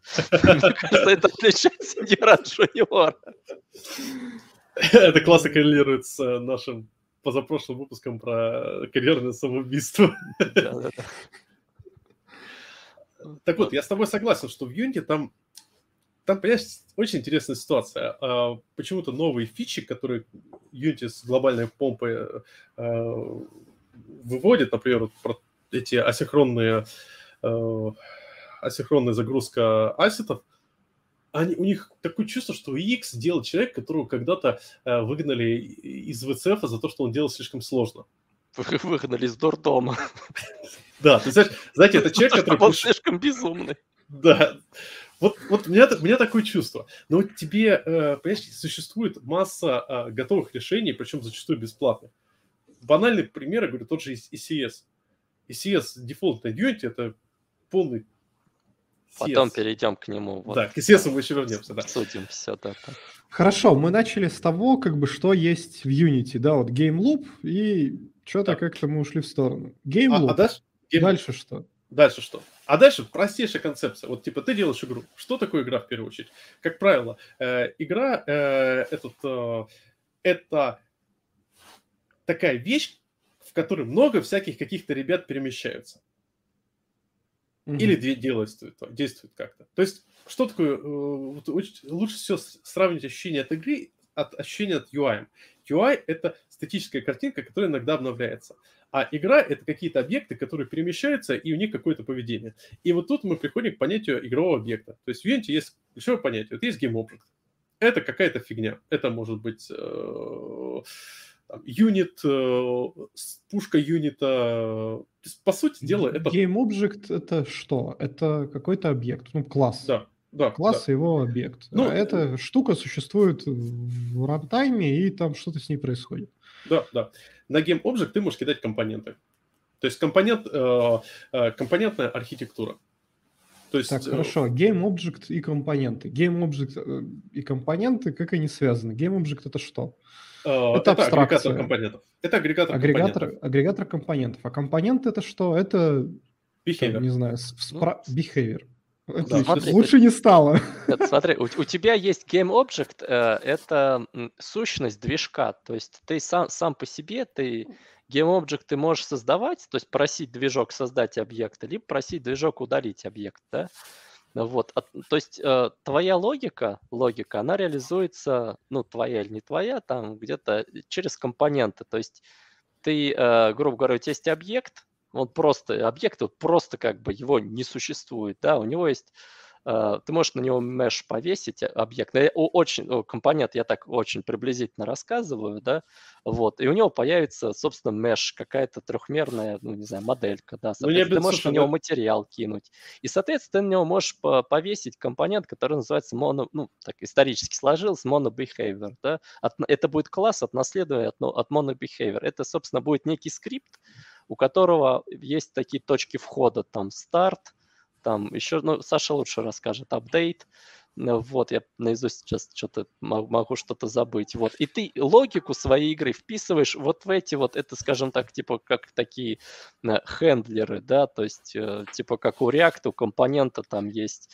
не знаю, там, on-mount, там что-нибудь такое. Так, вот здесь ребятки, то же самое. Минут 15 назад вы начали разговаривать по-юнитишному. Я дальше уже ни хрена не понял. Короче, поэтому давайте проще. На примере. Вот у меня есть человечек. У него есть пушка. Он из нее прыгает, там ходит влево-вправо, прыгает и стреляет. Давайте это разложим на GameObject, компоненты и там behavior. Вот чтобы было наглядно, понятно. Слушай, ты тяжело взял. Давай просто шарик идет. Да не, погоди. Человечек отлично. Смотри, у тебя есть человечек. Это GameObject. Ну, это мы еще минут 40 будем рассказывать. Не, смотри, это GameObject. Нет, Вань, ты пытаешься тут же добавить. Делать игры — это весело и легко, говорили они. Это весело, но нелегко. Не знаю, кто говорил, что легко. Да ладно, это весело. Короче, у тебя есть человечек, это просто GameObject. Вот просто понятие, у тебя есть сцена, и у тебя есть человечек, ты просто создаешь новый GameObject. То есть давай, как сделать человечка, который будет бегать и стрелять? У тебя есть пустая давайте сцена. Его упростим, просто бегать и прыгать, например. Бегать и прыгать, отлично. Как сделать человечка, который будет бегать и прыгать? У тебя пустая сцена, ничего нету. Есть только камера виртуальная, ну давай просто представим, что есть виртуальная камера, как... Ну и плоскость. Да. И плоскость. Мы добавили плоскость, по которой он будет бегать. Ты кидаешь один GameObject, пустой. В нем ничего нету, кроме расположения, где он находится в пространстве. То есть это в нем ничего, нет визуального представления. А дальше кидаем компонентом в этот GameObject. Например, 3D-модельку, меш. И у нас появляется такой... сетчатый чувачок, не сетчатый чувачок, чувачок без текстуры, знаете, такой классический, да, он в Маджента. Этот, кстати, текстурированный, он будет, да, вот как цвет у нас вот этого как корешка, видите? Да. Если Маджента. Кто смотрит записи, да. Да, он будет в Т-позе стоять, кстати, как бы руки раздвинуты в разные стороны, но у тебя уже появился человечек. Кстати, хороший совет все-таки пошарить, может быть, экран. Я понимаю, что у нас подкаст, который запись будет. Нет, специально. Смотрите, кстати, вот у нас наш слушатель... Как объяснить глухонему... как объяснить слепому, что такое GameObject, да, у нас сейчас вот называется наш... Так, это же челлендж. Но вот наш слушатель говорит, что даешь лавкодинг, начните делать игру для квест с нуля и сделайте минимальный пример за подкаст. Слушай, на самом деле попробуем этот сделать. Я подумаю, как этот вариант... Я посмотрел на такое. Такой, типа, экспериментальный стрим. Возможно, даже сделать это в рамках, нестандартного понедельничного выпуска. В общем, подумаем. В крайнем случае... Да, и за донаты надо будет бухать. Ты, короче, за каждый донат выпиваешь, короче, 50 грамм водки и продолжаешь делать игру. Ладно, это трэш-кодинг стрима же будет. А, стоп, ключевой момент. Без говнокода.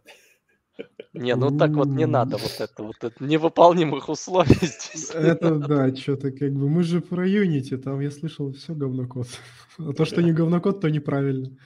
Не, ну тут реально это все как бы сложно объяснить. То есть GameObject — это ничто в пространстве, это некая такая абстрактная точка. Это агрегатор. То есть вот у тебя есть паттерн... Смотрите, давайте в паттернах. Смотрите, у нас есть паттерн...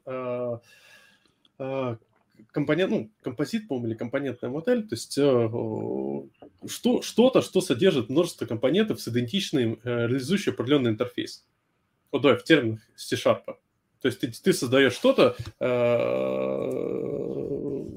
которое реализует какой-то интерфейс.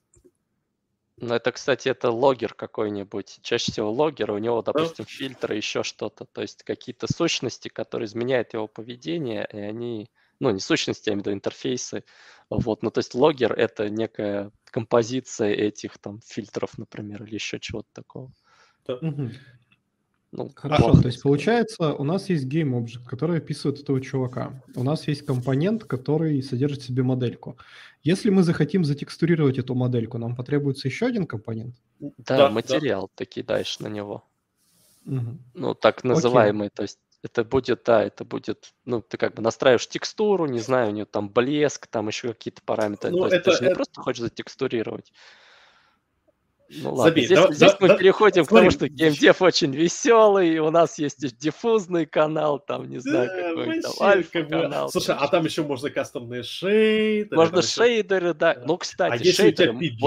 Вот за что я люблю Unity, если кто-нибудь когда-нибудь писал шейдеры руками, вот на этом языке долбанном. Вот.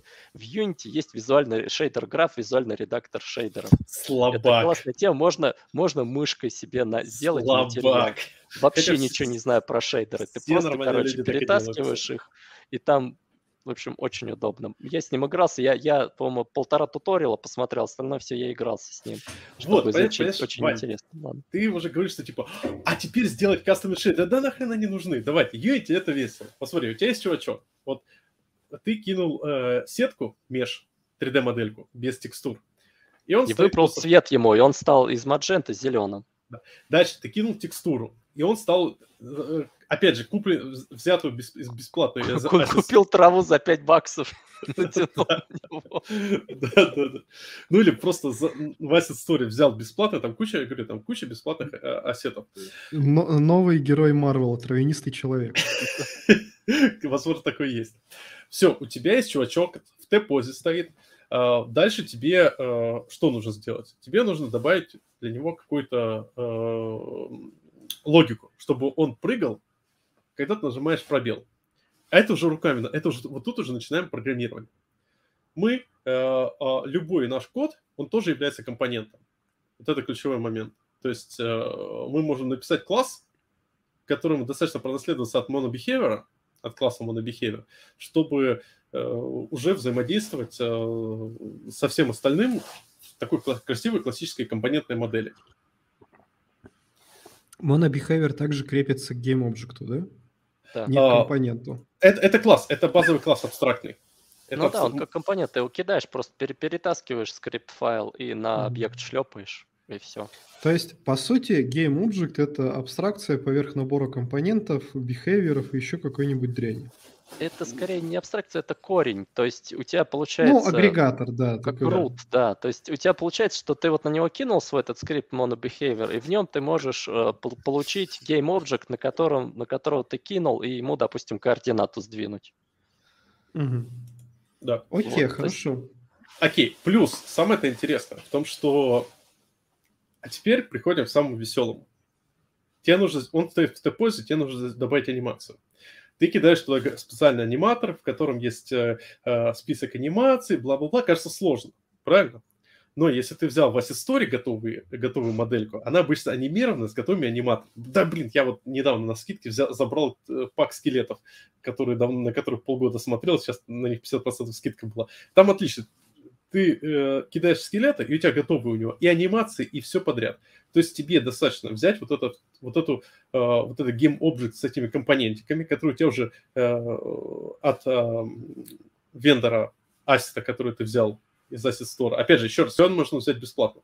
Ты это забираешь себе, и потом просто кидаешь туда еще один компонентик с твоим кодом. А что в твоем коде будет? А в твоем коде, помнишь, что мы говорили, что у тебя какие-то ивенты. Вот ты в своем классе просто описываешь, допустим, пишешь апдейт. Что такое апдейт? Это метод, который будет вызываться каждый кадр. В геймлупе. Да, в геймлупе. И геймлуп, он, по сути дела, он используя что-то типа... Там, короче, используется не рефлексия, а... Технически они просто заранее, короче, не помню уже детали, как движок Unity забирает указатель на функции апдейта, но там довольно шустро это работает. То есть главный момент, что у тебя получается, у тебя метод апдейт, и он вызывается каждый кадр. И ты там, допустим, пишешь if там, keyboard pressed space, то своему персонажу сказать, типа, animator, set state jumping true.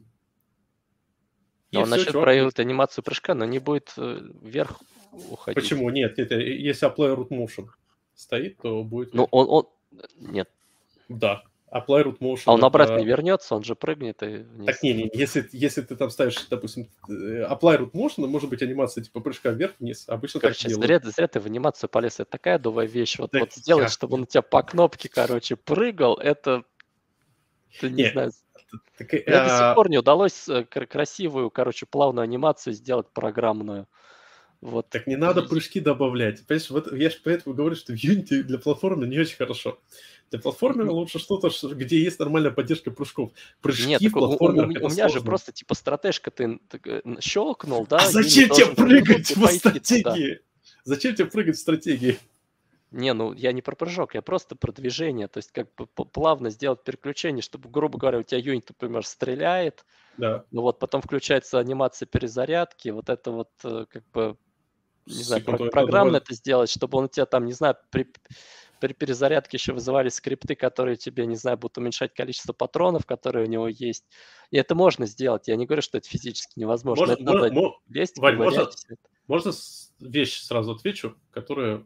для меня в свое время стало открытием относительно анимации. В среднем в играх такая херовая анимация. Мы просто не замечаем. Например, World of Warcraft. Там персонажу, чтобы вот он идет вперед, чтобы пойти ему назад, 0 кадров анимации лишней проходит. Он просто за мгновение поворачивается и бежит назад. Не, ну ты ожидаешь от персонажа, если он у тебя будет иметь физику реального... тела, знаешь, когда ты нажал назад, а он так останавливается, да, и начинает потом назад идти. Тебя в это время зарежет рога, понимаешь? То есть игра, она должна быть все-таки игрой, а не реалистичной. А ты, соответственно, потом будешь орать, что у тебя жиробас твой персонаж, как он мог это... Да, так видишь, в этом же фишка, что... реалистичное вот такое перемещение, когда учитывается инерция, учитываются все моменты, это в GTA. Ну, чувак, у тебя есть бюджет GTA?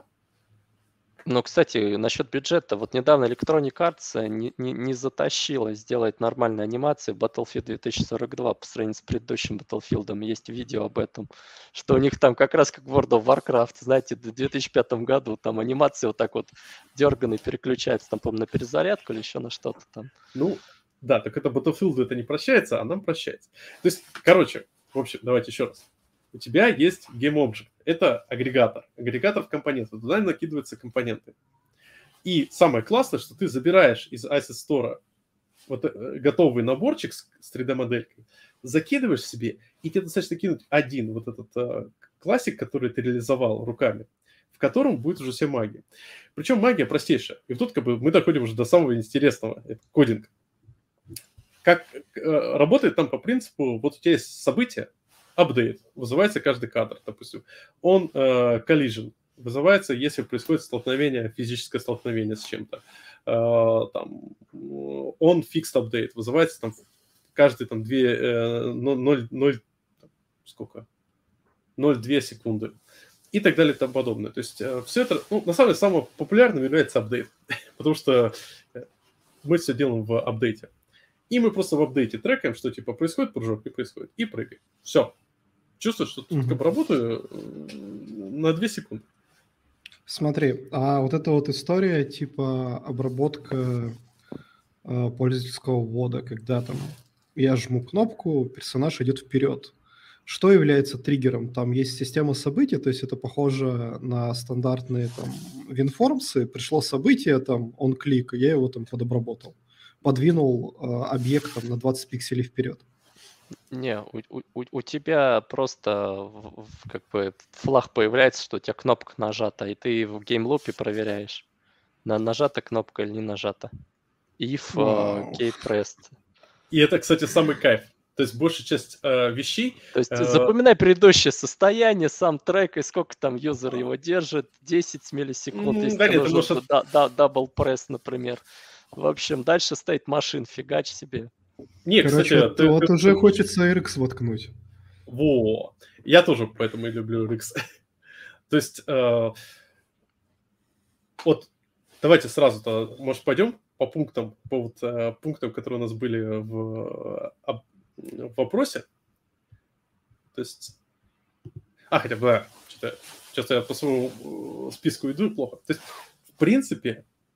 То, что ты описал, это есть. Какие еще есть билдинг-блоки? То есть есть еще понятие префабы. То есть вот ты собрал вот такой гейм-облик с компонентами и прочим, и ты можешь его сохранить у себя в файловой системе, чтобы его размножить. Ну, например, гейм-объект. Да. То есть префаб – это по факту... гейм-объект – это инстанс префаб. Если в терминологии привычной нам классовой системы. Все. Okay. Все, что нужно знать. Хорошо. А с какими-то супер базовыми вещами вроде понятно. А теперь меня волнует второй вопрос. Как это все писать, чтобы не говнокодить? Во. И тут самое интересное, что...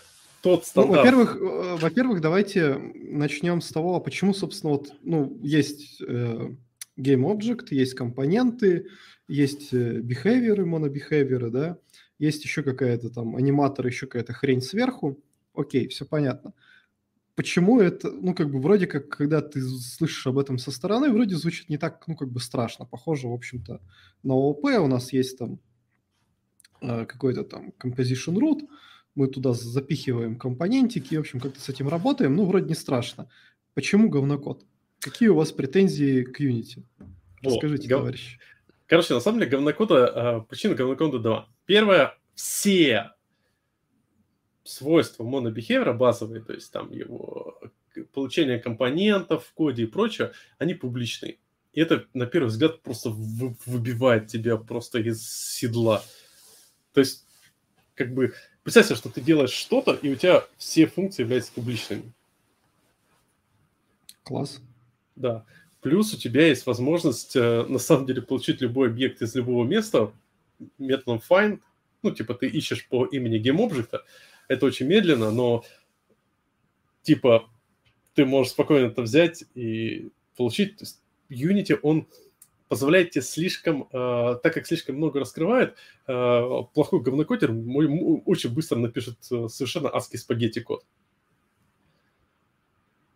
Есть большая проблема у подхода, который предлагается непосредственно Unity. То есть, смотрите, помимо вот этих GameObject'ов есть еще понятие Scriptable Object. На самом деле это просто обычный сериализованный YAML с какими-то параметрами, инстанс которого существует в процессе жизни всей игры. То есть это синглтон. Божечки, и тут YAML. Да, это все в YAML. Смеемся над YAML-девелоперами, оказывается, вот. Тут все YAML. Тут везде YAML. Там проблема, да, проблема-то синглтоны в Unity. Но Scriptable Object — это на самом деле костылек, который призван, то есть, решать проблему, что у тебя гейм-объекты, когда их очень много, они очень много жрут ресурсов. Ну вот, поэтому ты делаешь такой scriptable object, который на самом деле просто не является object, который не является гейм-объектом, и он не участвует в этом, в лупе, там, еще чем-то. Ну, короче, более легковесный такой гейм-объект. Вот, поэтому, да, часть... А иначе, ну, понимаешь, вот как тебе сделать? Вот окей, ты сделал там, да, вот этого человечка, он прыгает, да? А дальше, а куда ты будешь засовывать скрипт, который будет управлять 10 человечками, да? То есть, то, погоди, каждый... если тебе нужен скрипт, который управляет 10 человечками, ты не будешь это кидать в scriptable object, потому что тебе это... Нет, я не про scriptable object, я вообще про архитектуру говорю. Вот тебе надо, то есть что ты будешь делать? Скорее всего, у тебя будет какой-то объект, пустой гейм-объект на сцене, на который ты кинешь mono-behavior, который в on-update будет собирать как бы всех этих человечков как-то, да, вот, и будет их как-то двигать. То есть тебе надо, чтобы человечки, не знаю, там двигались в шахматном порядке, например, да, и там менялись местами. На этом этапе нет проблем. Вот. И начинается, да, только ты начинаешь обрастать вот этими скриптиками, то есть они у тебя, то есть говнокод зависит исключительно от тебя, то есть Unity, он дает маленькие кирпичики, которыми ты можешь это все собирать, а дальше уже, и соответственно, если у тебя нет идей вообще, как оно, то есть если ты начнешь применять, например, MVC, да, или какой-то там data-driven подход, ты можешь тоже весьма не кисло так все наговнокодить. Ну, ты, допустим, хочешь, что ты просто, грубо говоря, у тебя ты задаешь координаты человечков, да, желаемые, например, да, и хочешь, чтобы через секунду они подвинулись вот в эти желаемые координаты, да, вот у тебя получается такой, ну, грубо говоря, у тебя есть какая-то модель, да, есть что-то, что эта модель рендерит, реализует у тебя. И тут начинается как раз эта веселуха, потому что это может начать тормозить. То есть мне вот что не нравится в Unity, нет какого-то, он появился, но до сих пор как бы не родился этот ECS, нет какого-то индустриального стандарта, чтобы вот единственные хорошие... Какие-то ты ищешь по архитектуре, то есть, условно говоря, ты пытаешься какие-то вот свои паттерны, к которым ты привык, не знаю, там, во фронт-энд разработке, еще где-то, ты их пытаешься затащить в GameDev, а они там, ну, не очень хорошо приживаются. Слушай, да? в этом и прикол. В Unreal приблизительно похожая структура, и все всех устраивает. Потому что в Unreal народ половину вещей делает на блюпринтах. В Unity, так как немного другая аудитория, народ часто пишет именно кодом. Но вот это то, что есть, вот эти гейм-объекты, это и есть стандарт. Проблема в том, что когда у тебя одна... Дальше как организовывать все. Вот. То есть смотри, представь себе, что ты, Артем, у тебя же разрослось, вот какой жанр ты хочешь сделать? Знаете, я бы запилил игру детства, любимую, космических рейнджеров. О! Давай, делаем космических рейнджеров 3 на Unity. Знаете, это, я не знаю, мне кажется, половина старта людей из года рождения там 90-й, 89-й, 88-й. Вот, скорее всего, ну, вот старперы. Да. То есть ты делаешь... Молодые, не надо. Как говорил Карлсон, в самом расцвете сил. В самом расцвете сил, да. Уже не призывной возраст, но еще и не пенсионный. Да. Так, кстати, нам сказали, что большинство ругательств мы говорим, поэтому сейчас поменьше будем говорить страшным юнитишным. В общем, да, и отвечая на вопрос, да, я в куртке. Как обычно. Как обычно, да. Но не в шапке. Не в шапку, уже потеплело. Видите, да. Уважаемые слушатели, вы еще не надонатили Саше на шестикомнатную квартиру с собственной подкаст-студией, вот поэтому как бы... Слушай, я тут недавно смотрел четырехкомнатные где-нибудь в районе Сестрорецка. То есть просто область Питера. Четырехкомнатная квартира, куда, знаешь, так, типа две детских комната для себя и типа комната, гостиная, где можно было тусить. Знаешь, такой просто в режиме мечта. Я посчитал, понял, что я не успею выплатить кредит. Не доживешь. Смотри, рыночек, он вверх идет, рубль вниз, может быть, и успеешь. Всякое может быть. Я посчитал, что в лучшем случае, если какую-то не очень дорогую квартиру, то вот тут можно уложиться, что я в 60 лет ипотеку... Ты выбрал один из самых дорогих, так сказать, ну, не пригородов, не знаю, он еще не в составе Питера находится, один из самых дорогих пригородов Питера, и Надо выбирать, знаешь, где-нибудь, где высотки рядом с помойкой. Вот там, возможно, ты все-таки к 78 годам и выплатишь ипотеку. Эх, грустно. Да. Короче, ребят, запоминаем, донатим активнее. Слушай, я на самом деле думаю, может, все-таки... Понимаешь, мы говорим про донатим, только некогда донатить. Ну, слушай, как бы... Если человек захочет... Такими слабыми, да. Надо как бы вычислить твой счет. Значит, и кинуть тебе бабок. Благотворительность должна быть. А может, все эти люди... Может, все должна те люди, быть которые... изобретательной. Слушай, может, все те люди, которые звонят и пытаются узнать номер моей карточки, они просто денег хотят прислать. Да, это фанаты, которые хотят тебе задонатить, а ты постоянно их обламываешь. Черт. Да, надо брать их из блэк-листа. Хорошие ребята. Так вот, делаем космических рейнджеров. Банальная проблема. Вот у тебя, ты залетаешь на систему, допустим, какие там были прикольные названия? Бетельгейза. Бетельгейза, да. Взлетаешь на Бетельгейзе, у тебя пират, молок-торговец. Молок-торговец. Ну, что поделаешь. Ну, да, молок-торговец. А ты как раз этим молоком везешь груз кнопок, которые они разбивают, когда пускают ракеты. Да, чувак, я прям помню это. А теперь, смотри, у тебя получается что? Пишем по наитию, как Unity предлагает. Мы кидаем, у нас на каждый гейм-объект этого персонажа висит monobehavior, который обрабатывает какие-то... который в каждый апдейт начинает выполнять какую-то логику. Давай для простоты мы сделаем это не пошагово, а в реальном времени. Ну, чтобы как бы... с пошаговым движком там... ты сам имитируешь вот этот апдейт. В данном случае давай сделаем проще в реальном времени. Вроде все нормально, но... Когда мы говорим о том, что вот типа переместиться из точки А в точку Б, проблем нет. Проблема возникает с коммуникацией. Как тебе, тебе как игроку, понять, что...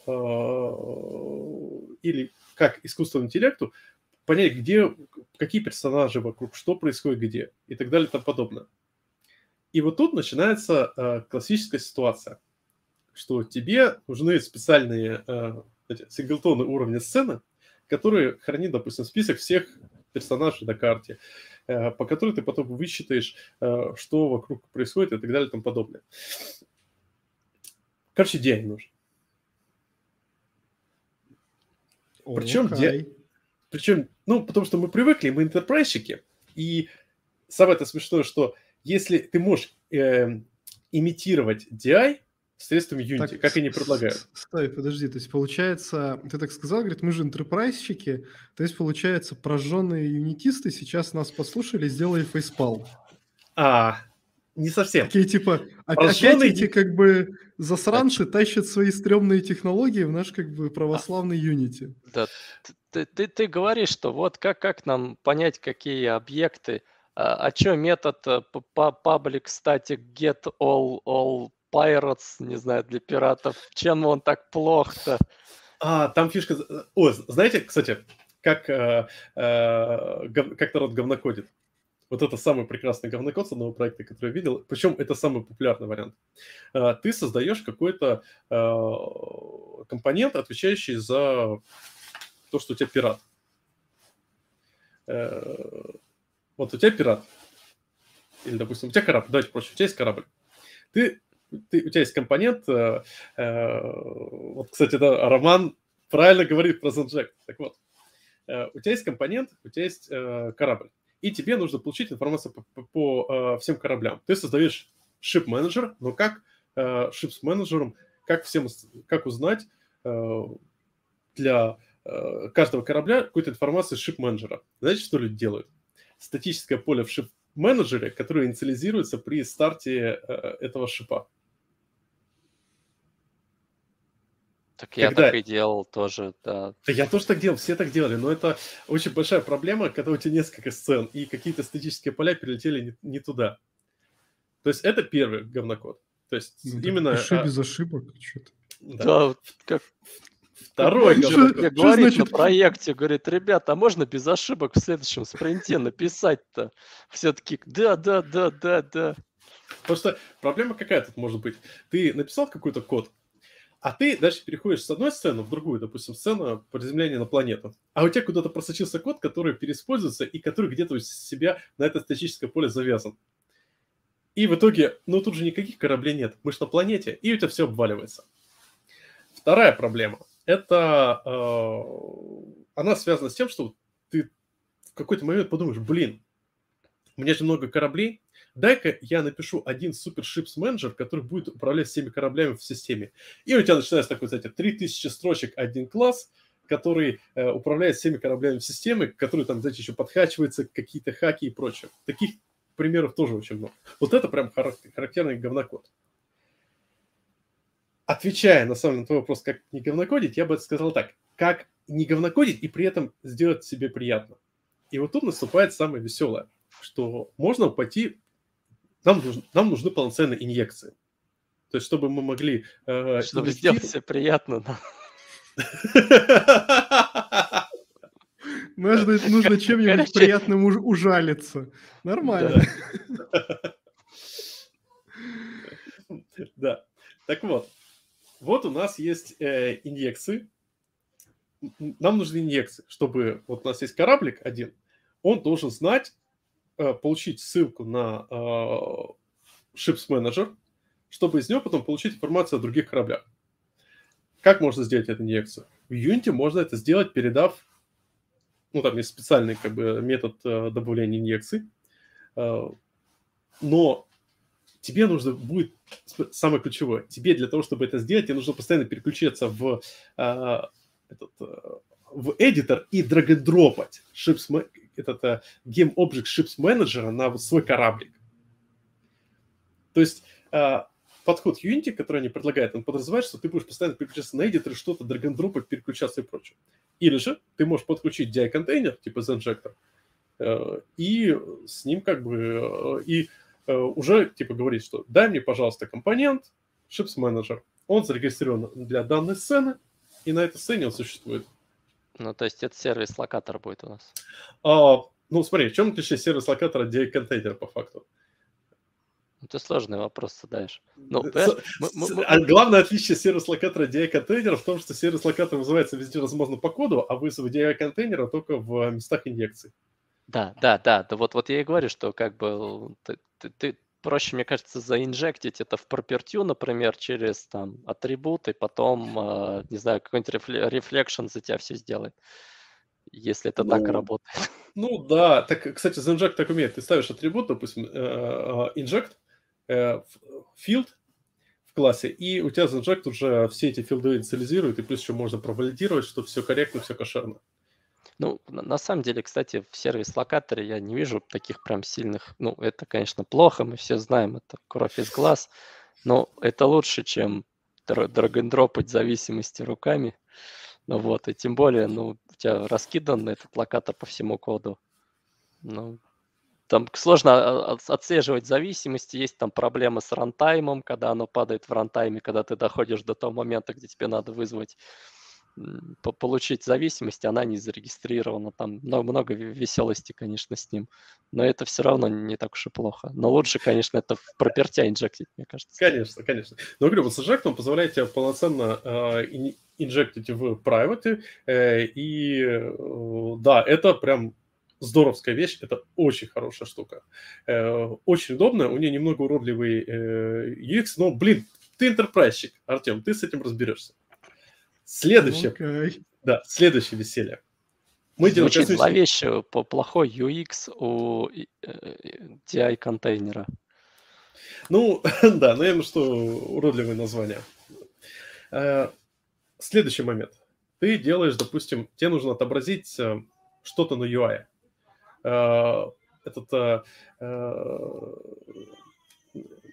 Ситуация какая? Вот у нас есть в космических рейнджеров UI со списком, допустим, какой сейчас текущий ход. И, допустим, количество хитпоинтов твоих. Вот классика.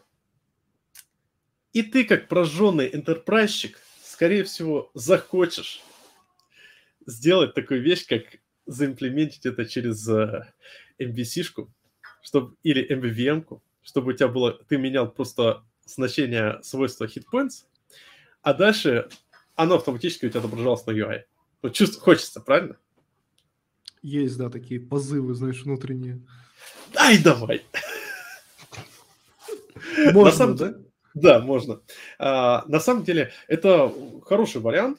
То есть просто простейший аналог MVVM работает... Ну, ладно, это неправильно MVVM, допустим, это скорее MVP. Простейший аналог MVP работает по какому принципу? У тебя есть, допустим, объект, можно даже сделать его поко объектом. Никакого monobehavior, просто создаешь класс, шип, который там с его свойством, допустим, сколько хитпоинтов. А в behavior, который отвечает за вообще весь UI, который у тебя есть, ты просто в апдейте каждый кадр проверяешь, сколько у тебя хитпоинтов, и отображаешь это на тексте. В принципе, это сработает. То есть каждый кадр ты ходишь в модельку, проверяешь, сколько хитпоинтов, и отображаешь текст. Сколько хитпоинтов? А если ты хочешь анимацию сделать? Ну, допустим, ты делаешь health-бар обычный. Вот, и тебе нужно, чтобы, ну, отнималось именно... Ваня, хватит делать сложный, понимаешь, вот в этом проблематика.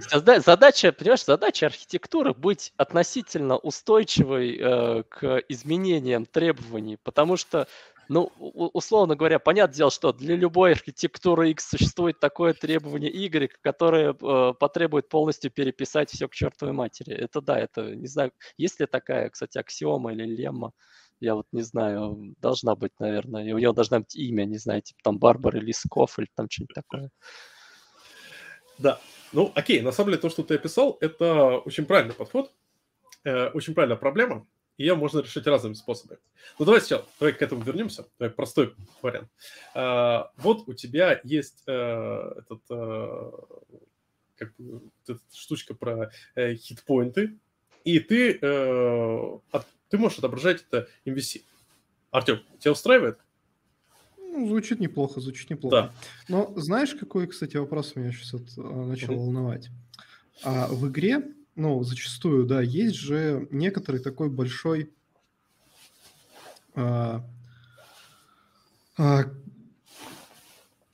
конечный автомат, да. У нас есть игровое меню какое-то, у нас есть, собственно, сам игровой процесс, у нас есть там какой-то инвентарь, прости господи. Вот, и между всей этой гадостью нужно как-то переключаться. Меню – это вообще чисто UI-ная история, которая, ну, типа такое. Да. Как это в Unity организовано? То есть, есть подход неправильный, есть подход... неправильный. Да, есть подход неправильный, который предлагает сами Unity, есть подход нормальный, кошерный и прочее. Как предлагает Unity? Вот, понимаешь, мы говорили про scriptable object. Угу. Вот они предлагают все в этом хранить. То есть scriptable object должен, будет хранить мой конечный автомат и определять, какая сцена сейчас должна быть активной. Да, потому что у него инстансы сохраняются на все время жизни всего твоего приложения, и ты все делаешь таким образом. Там еще всякие хитрости с парент-сценами, но это вообще геморрой. Второй момент. Есть более правильный подход. И это, кстати, вот этот более правильный подход, про который говорю, это процитирую моего знакомого чувака, который, он, короче, GameDev-архитектор. Вау, такие бывают? Да.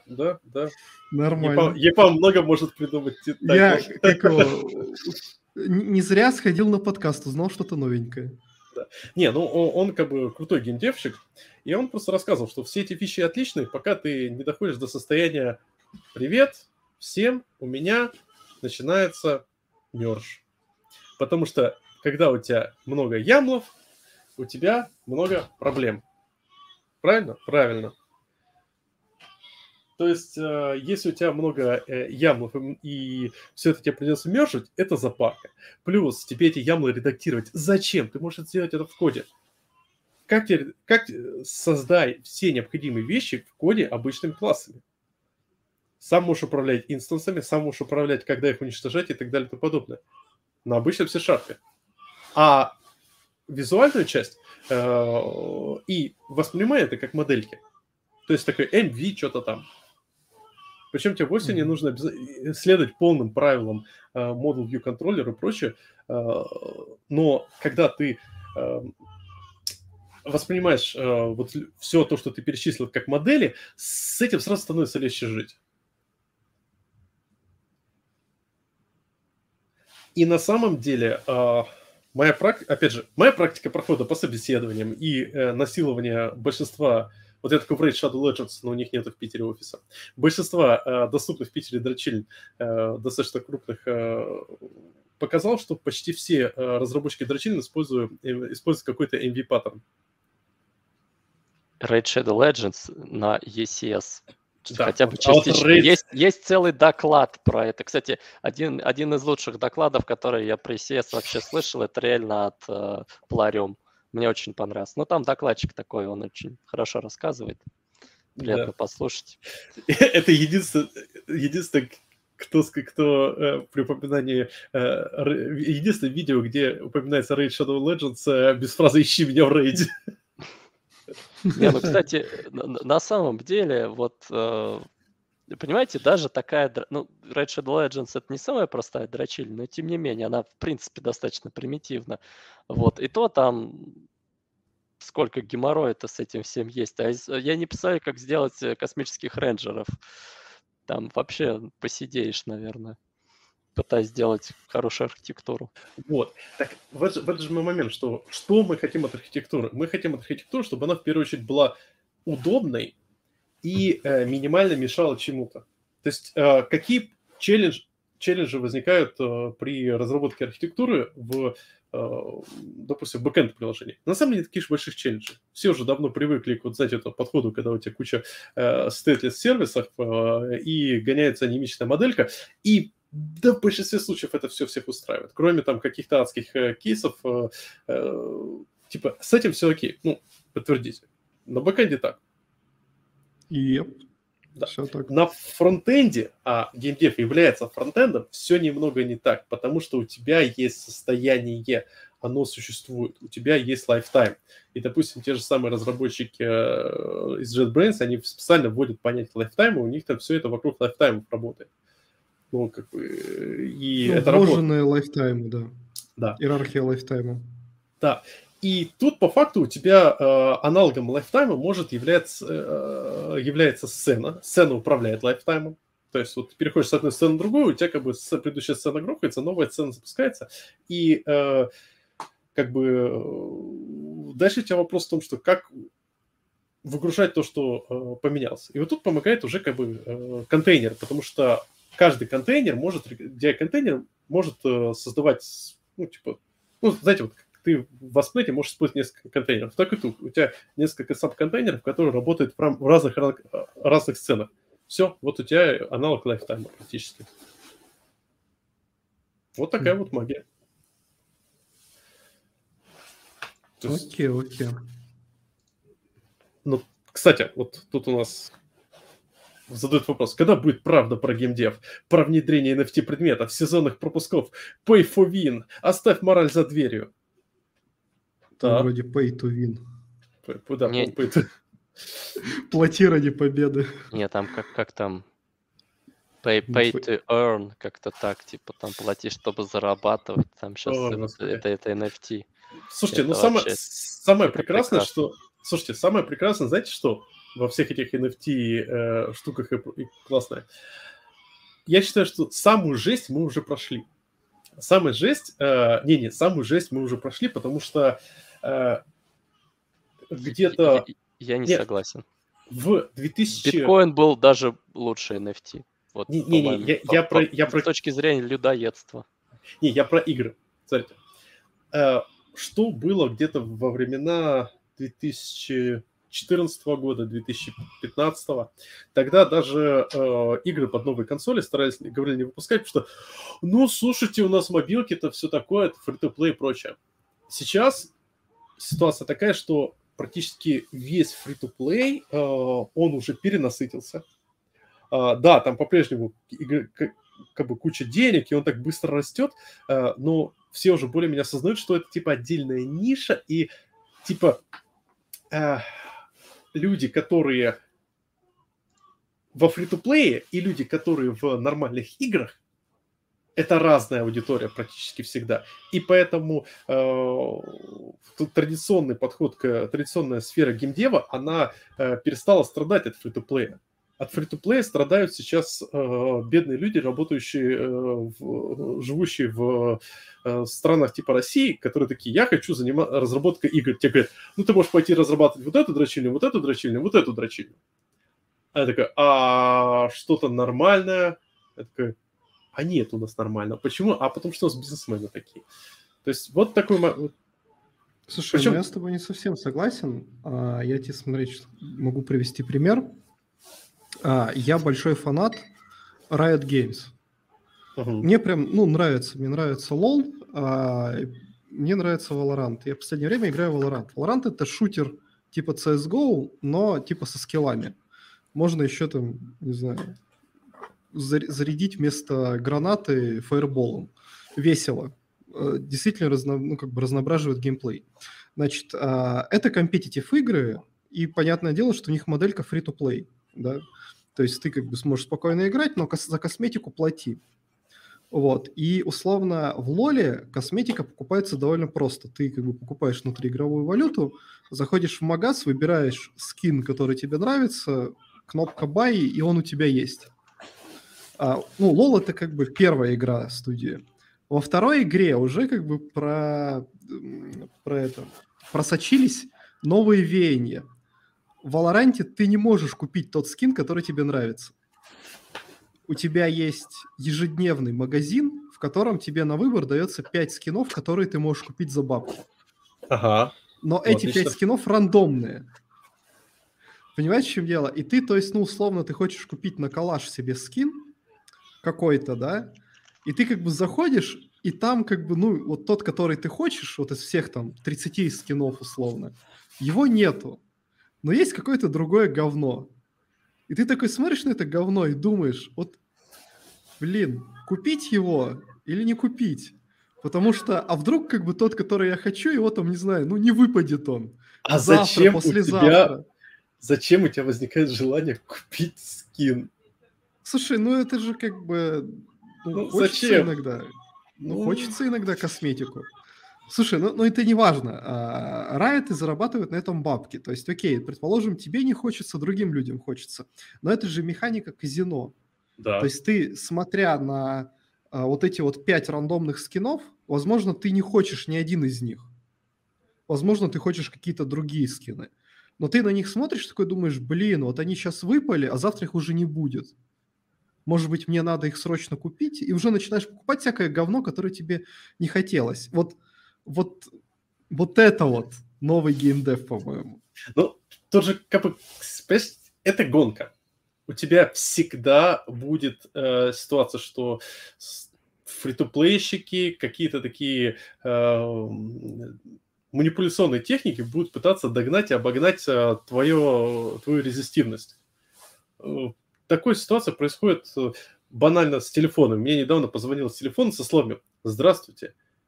Это голосовой помощник Олег. У вас возник... мы хотим поговорить о о вашем автокредите. Подождите минуту». Проходит минутка, и после этого чувак уже другим голосом говорит: «Здравствуйте, слушайте, мы тут хотим поговорить, бла-бла-бла, автокредит». Вот у тебя по телефону тут играть не надо, на тебя уже летят мошенники, которые начинают придумывать разные способы. И при этом года два назад такого не было. Тебе просто звонили со словами: «Здравствуйте, слушай, там кредит на тебя будет, карточку у тебя списание было, прочее». Но это нормально. Проблема с геймдевом в том, что, понимаете, в нем все меньше и меньше геймдева становится. Меньше игр и больше попыток выжать из тебя бабла. Это неправда, Вань. В мобильном гейминге это ощущается. Я же попробовал разные игры. И там, понимаешь, иногда paywall, есть так называемый paywall, да, это тот момент, когда ты, чтобы продолжать играть, игровую сессию, ты должен заплатить. Да, Иногда paywall наступает слишком рано до того, как ты вообще смог понять. То есть донат завезли, геймплей не завезли в игру. То есть это постоянное явление. Это проблема, да, в том, что знаете, там вот, допустим, взять тот же Anthem, да, то есть игру не сделали, но уже придумали, что скинчики будут продавать. То есть продажу скинчиков придумали раньше, чем игру. А там придумывать долго не надо. Слушай, кстати, вот хороший момент. Михаил Богданов пишет по поводу Spherosoft. И еще рядом со Spherosoft там есть, как же его зовут, который World of Warcraft сделали. Как же? Тоже питерская компания. Я лично фанат Allcat сейчас. Ну, Allcat, все, в данный момент все фанаты Allcat. У меня такое ощущение, как будто это какая-то реинкарнация Невала. Люди делают хорошие... там один из чуваков Невал. Ну, я думал, там больше из Невала. Ну, вот, из того самого. Тут правильно говоришь, на самом деле есть, да, Cyber Interactive. Тут есть интересная специфика. У меня знакомая в Spherosoft работала. Она говорит, что там как бы есть одна маленькая проблема в том, что когда ты помогаешь делать игры, там часто добавляют, там очень много хардкорных таких задач, прям супер хардкорных. То есть там реально челленджовый там C++, но тебе все равно не дают геймплеем заниматься. Не, ну слушай, знаешь, тебе в Enterprise тоже не дадут заниматься бизнес-логикой. Во-первых, у меня есть к Михаилу, он сказал «мы», да, значит, соответственно, наверное, он работает в этой студии. Я сейчас зашел на сайт Spherosoft и как бы просто ткнул в вакансии, и я увидел там позицию C++ Teleport Developer. Я не шучу. Можно комментарий, что работать телепорт-девелопером.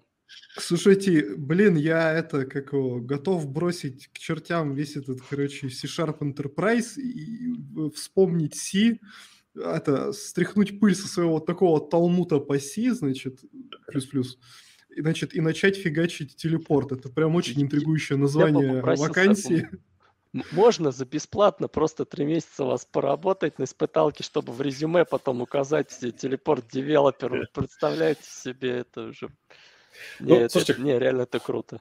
Кроме шуток, я беру свои слова назад. Тут вот реально человек говорит, что делали сами крутые вещи, сами занимаются. Так что, слушайте... Тут такое количество тайтлов, я вообще... Извините меня, пожалуйста, я даже не знал, что это все как бы... Это крутые ребята. Да, не объем, но я и говорю, да, нашему зрителю, что это связано с нашей необъятной родиной. Так, давайте вернемся к тому, что все плохо. Да. Так вот, давайте. Вот, да. Почему я считаю, кстати, что... по поводу этого, делать, как ты сказал, гейм-дизайн, гейм-логику, да?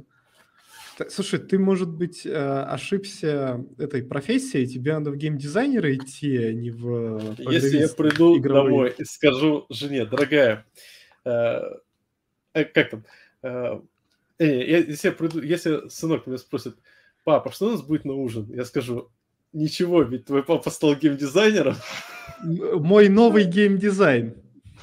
На самом деле, в этом и прикол, когда ты сам этим занимаешься, тебе никто не указ, и ты не занимаешься всем вот этим адским геморроем геймдизайнеров, когда у тебя полишь, тебе нужно все это полишить, настраивать баланс и прочее. У тебя чистое искусство, что хочешь, то и делаешь. И поэтому, кстати, в VR это прикольно делается. Не, ну, на самом деле, если ты... хочешь что-то как-то выпустить и какое-нибудь получить признание минимальное, то тебе все равно придется заниматься многими скучными вещами. Ну, как говорится, да, дисциплина. Что такое дисциплина? Это способность заниматься тем, чем не хочешь, чтобы получить то, что хочешь. Ну вот, поэтому, возможно, золотые слова. Придется решать какие-то вопросы, связанные там со всем остальным, что решается в крупных компаниях, в том числе и арт придется делать. Вот. Я не знаю, у меня всегда в 3D-моделировании занимает просто какое-то колоссальное количество времени. Я смотрю там все эти уроки, где они там сидят, правда, на X3, X4 скорости прям и нарисовали там, не знаю, фотореалистичный не знаю, там голову. Да? Но вот я так не могу вообще. У меня там маленького дрона делал, наверное, 3 дня, и он получился отстоем. Я все равно купил в Asset Store себе модель. Так вот, знаешь, кстати, я тут типа же ремонт делаю уже год почти. Вот, и когда мы только начинали, ну да, Значит, сам делаешь? Я помню... Погоди-ка, стоп. Артем, я в офисе был. Я еще помню в офисе... Стоп, ты не год делаешь, ты дольше делаешь. Потому что я помню, еще в офисе был. Не-не-не, у меня помню, рабочие начали весной, ну, летом работать. В прошлом. Так что вот еще пару месяцев, и уже будет год. Я буду отмечать шампанским. Такой... Вот. Так вот, возвращаясь... Ну, мы как бы долго готовились, потому что мы типа продумывали, что мы хотим. Я просто помню, что до ковида мы с тобой списывались. Я помню, я сидел в офисе, на обеде списывал с тобой, и ты такой, я квартиру в Питере купил. Потом проходит месяц, я такой, типа, а ты где сейчас? Да вот на съемной квартире. А что такое? Да вот ремонт же надо сделать. Ну да, я аж купил голые стены, конечно. О, это страшное дело. На отделанные стены денежек не хватило, как всегда. Так вот, значит, и когда мы придумывали, что мы хотим, мы брали план пибовский, переводили его в 3D-шку и вертели всяко. Вот, и, знаете, я, кайфанул прямо от этого процесса. То есть современные 3D-редакторы, ну, такие очень простые, потому что я же, типа, не художник, типа там SketchUp и компании, тот же Blender, они прям кайфовые, в них можно позалипать. Знаешь, сидишь там все, стена у тебя там, окно, холодильник себе своял, телек, смоделил, такой, думаешь, огонь. Буду у мамки 3D-артистом. В SketchUp квартиру рисовал, тоже прикольно, но... Но, кажется, для игры нужно немножко больше. А я ремонт в ванной в Unity делал, то есть тоже... Да. Давайте я просто... У меня тогда еще не было VR. Что прикольно, кстати, делаешь VR, тебе жена засовывает мастерок. Вообще ты не клеишь. Идеальная геймификация. Пишешь себе игрушку, где у тебя, приклеил плитку и 100 баллов. Это уже AR. Плитку такой, раз, тыц, 100 баллов. Ты такой, о, хорошо. Замотивировался. Это уже AR. AR-очки и все такое. Я просто что хотел сказать. Главная проблема, я считаю, в игровой индустрии, какая была вот последние 5 лет, начиная с 2015-2014, в том, что очень много инвестиций, денег уходило из AAA и AA сектора. Не приходило никаких инвестиций в инди-сектор, и все деньги шли в фри-то-плейный мобайл. Сейчас ситуация какая? Сейчас ситуация, опять же, если послушать других подкастеров, ситуация выровнялась. Да, в мобайле куча денег, но все понимают, какое там количество этих конкуренций, как много нужно вкладывать в рекламу. А сейчас напомню, что произошло с маркетингом. Напомню, что сейчас Apple и Google вырубают полноценное отслеживание людей, и поэтому... полная таргетированность рекламы в ближайшее время перестанет быть возможной. То есть Apple уже вырубил, Google, по-моему, тоже. То есть, грубо говоря, вот если у тебя, ты когда-то там, ты, там, не знаю, играешь в какой-нибудь батлер, то раньше тебе тут же появились все возможные батлеры, и люди за небольшие деньги получали хорошее количество установок. Сейчас такого не будет. То есть сейчас в мобайле будет еще дороже выпустить игру и ее прорекламировать. И понятное дело, что люди понимают, что тут очень высокая конкурентность и высокая вероятность, что деньги не отобьются. Значит, деньги снова полились в AA, Embracer Group, например, в AAA, ну ладно, не так интересно, и самое главное в инди. То есть, например, на DevGam'е, который там прошлогодний был, там реально народ очень, прям очень много было инвесторов в инди-сферу, которые готовы были платить. Плюс в Индии сейчас появилось огромное количество фондов, которые позволяют тебе вкладываться. То есть тут с этим все хорошо. NFT – это просто какая-то шняга, которая нас не должна парить. Мулинье какую-то фигню делает, ну и пусть и делает. В это будут играть не те люди, которые играют в игры, в это будут вкладываться не те люди, которые вкладываются в игры, и это будет не должно... Просто почему то, что называется играми... Кстати, на самом деле, вот я читал про одну NFT-игру и даже в комментах в сраче участвовал, как обычно. И там идея сама по себе такая, что ты типа покупаешь вот этого монстрика, да, и участвуешь в боях на арене. Ну, там что-то типа мобы игры, да, то есть геймплей у них сворованный полностью. Покемон. Мобы, вот. И ты вот этого покупаешь монстрика. Они все одинаковые, ты его там прокачиваешь, потом можешь продать, и плюс за победу тебе дают какой-то там кусочек вот этой вот крипты их местной, да, но покупаешь ты ее, естественно, за эфир, а не за их крипту. Вот, и, ну, условно говоря, вот как-то так это работает, и за победы ты там сколько-то там получаешь, да, немножко там это потом можешь как-то вывести, да. В целом идея такая выглядит как-то богообразно, да, ну, реализация, понятное дело, она людоедская, потому что ты больше денег потратишь, чем выведешь оттуда, но тем не менее. Ну, то есть у нас же есть киберкотлеты, да, которые там деньги зарабатывают. Ну, вот, то есть можно сделать еще каких-то там других киберкотлет, которые будут зарабатывать по-другому. Ну так, ладно, я не говорю, я говорю, что это вот очень людоедская тема, вся эта и крипта, и NFT, они по большей части сделаны, чтобы людей обманывать, а не для того, чтобы привести нас в светлое будущее. Но, тем не менее, как сказать, концепт, возможно, и рабочий. Ну, я имею в виду вот pay-to-earn игр, а не NFT-игр, блин. Это же вообще хрен пойми что. Ну, да. Так тут еще нужно понимать одну интересную вещь. Игры, в которых можно было выводить реальные деньги, их полно, их было 100 лет. Мне кажется... Смотри, это запрещено, понимаешь? То есть есть, допустим, покер, да, но там нужно лицензию получать или еще что-то. Когда ты работаешь с криптой... If Online, Second Life. If Online там, я не знаю насчет вывода, там же... просто на Second Life. Ну, ладно, но местами ты можешь там оплачивать игровое время. Не полноценный вывод, а типа история из того, что ты налутал какое-то барахло в игре, а потом загнал его на стороннем хабе за реальную монету. На Second Live народ все квартиры покупал, и они там внутри, насколько я знаю, была система.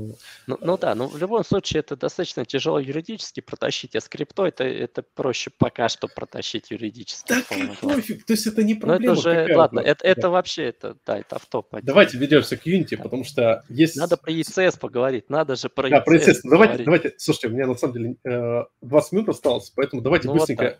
Давайте. Я на самом деле хочу поговорить немного про RX. Во, я про RX хотел тоже послушать. Давайте про RX. Это жизнеспособная идея-то. Да, то есть смотри, вот у тебя кейс есть. У тебя есть вот эта моделька с хитпоинтами. По противнику шмаляют из снайперки. Ну, допустим, у тебя есть кораблик, по нему доминаторы стреляют. И нет, это не юнитишный сленг. Мне кажется, половина нашего сленга игрового принята за юнитишным. Нет. Вот по тебе стреляет ивенкер из своего вертекса, и у тебя уменьшается хитпоинты.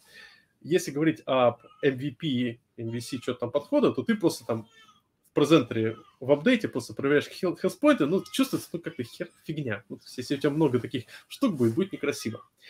Ты можешь использовать Reactive Extensions. Они классно сделаны для Unity, удобно подключаются, и ты просто модельку делаешь реактивной. И в презентере просто подписываешься, ну, соответственно, когда надо, отписываешься. У тебя в каждом, как бы, модо-бихевере есть on destroy, то есть тебе очень легко отписываться. То есть ты подписываешься и отписываешься на события, и обновляешь уже UI тогда, когда нужно. Вот прям каноничный пример. И отвечая на твой вопрос, а что мне делать, если я хочу поставить анимацию? То же самое. У тебя уменьшилось количество хитпоинтов. Ты подписываешься асинхронным обработчиком. И в асинхронном обработчике выполняешь анимацию. Тут нужно понимать одну интересную фишку, что в Unity асинхронично работает, как в любом фронтенде, очень интересно. Потому что ты можешь размазать вот эти авейты по кадрам. Ты можешь просто, условно говоря, сделать авейт, допустим, ну, await next frame, что-то в этом духе. То есть у тебя будет, грубо говоря, твоя стоит машина, триггерится, каждый переход будет триггериться по кадрам. Да, для этого, чтобы получить это с async-await'ами, нужно подключить специальную библиотечку Unitask, которые позволяют все эти таски сделать красиво. Ну, мы же профессиональные подключатели библиотеки, для нас не должно быть это проблем. Технически это вообще реализовано здорово. Они там несколько авейтеров держат постоянных и пул тасок, и в них иногда долбают. То есть классная штука. Так вот, и ты прям из коробки получаешь красивый обработчик. У тебя асинхронно вызывается как называется, обработчик изменения хитпоинтов, и ты просто в коде пишешь, что, допустим, сколько тебе нужно времени, чтобы секунд, чтобы так, допустим, за одну секунду, чтобы она ускорялась. И ты просто там, в течение секунды вызываешь этот асинхронный код. Получается очень красиво.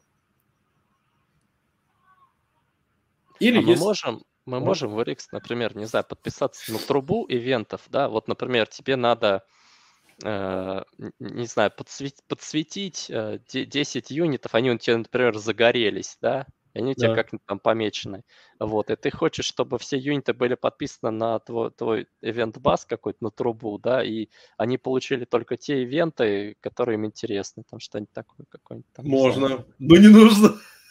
Ну да, потому что с RX это очень больная штука. Там можно очень быстро превратиться в какой-то адский сложный код, при котором у тебя будет куча обработчиков, которые еще собираются в какую-то длинную красивую трубу, которую ты никогда не сможешь разобрать и понять. Я просто пытался к ECS подвести. Да, а теперь давайте ECS. Entity Component System, да, давайте просто... начало. Что это такое и зачем? Это вот архитектурный паттерн. Смотри, я могу рассказать, но попробую. В общем, идея в том, что... Давай. Да, просто вот весь мой спич, когда я пытался про GameObjects объяснить, я тоже пытался их притянуть к ECS. То есть идея в том, что у тебя есть некая Entity, это тоже агрегатор такой, то есть это некая тоже сущность такая эфемерная. Вот. Но это, грубо говоря, да, это там игрок, юнит какой-то, пират, там еще что-то. И компоненты, которые на нее навешиваются. Компоненты — это просто данные, это не поведение. Это просто, грубо говоря, у тебя там, например, там компонент, не знаю, health — это будет просто там данные о твоем там здоровье, да, там компонент, не знаю, is burning, там что-нибудь такое, так, компонент, который говорит о том, что там, не знаю, анимация горения, просто горит, да. И есть системы. Системы — это как раз такие штуки, это как раз классы, которые реализуют логику. Вот. И в основном, да, у них, грубо говоря, там вызывается вот эта логика, как каждый кадр.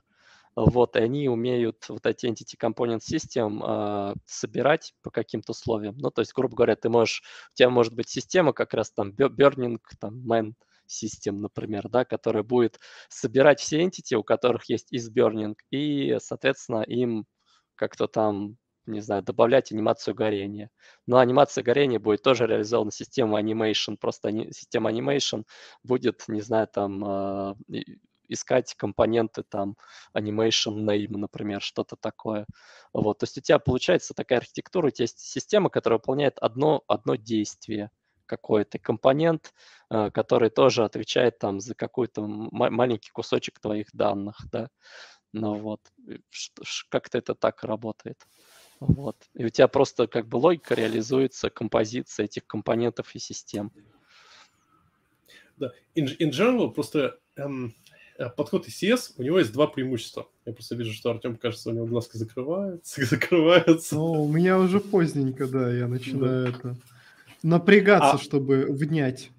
Давайте, через 15 минут и закругляемся. В общем, in general как-то выглядит и ощущается. У тебя получается некоторое такое декларативное программирование, потому что ты просто пишешь декларативное, например. Вот у тебя есть пуля, если в классическом подходе ты просто... Вот у тебя есть GameObject пуля, ты с ней работаешь, то у тебя есть просто в ECS-подходе у тебя есть некоторые entity, у которых есть как бы moving и bullet, там, shootable. И дальше ты просто строишь систему, которая все это объединяет. То есть у тебя, получается, решается, во-первых, первая классическая проблема.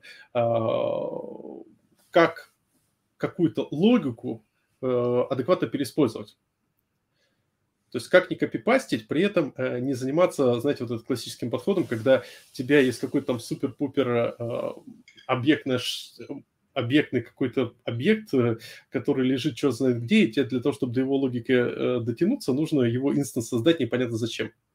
Знаете, как шляпа в виде вагона Half-Life. Или где это было? В Fallout? Да, в Fallout 3. Да, в Fallout 3. Шляпа в виде вагона. То есть вот чтобы такого не было, чтобы не было шляпы в виде вагона, ECS в этом доме, что у него есть чистая логика и чистая как бы состояние, да, чистые данные. И заодно ты получаешь решение проблем с кэшмиссами, потому что у тебя выполняется код, который забирает полностью... Как работает система с компонентами? Они забирают for each, по сути, идут по всем компонентам, которые есть.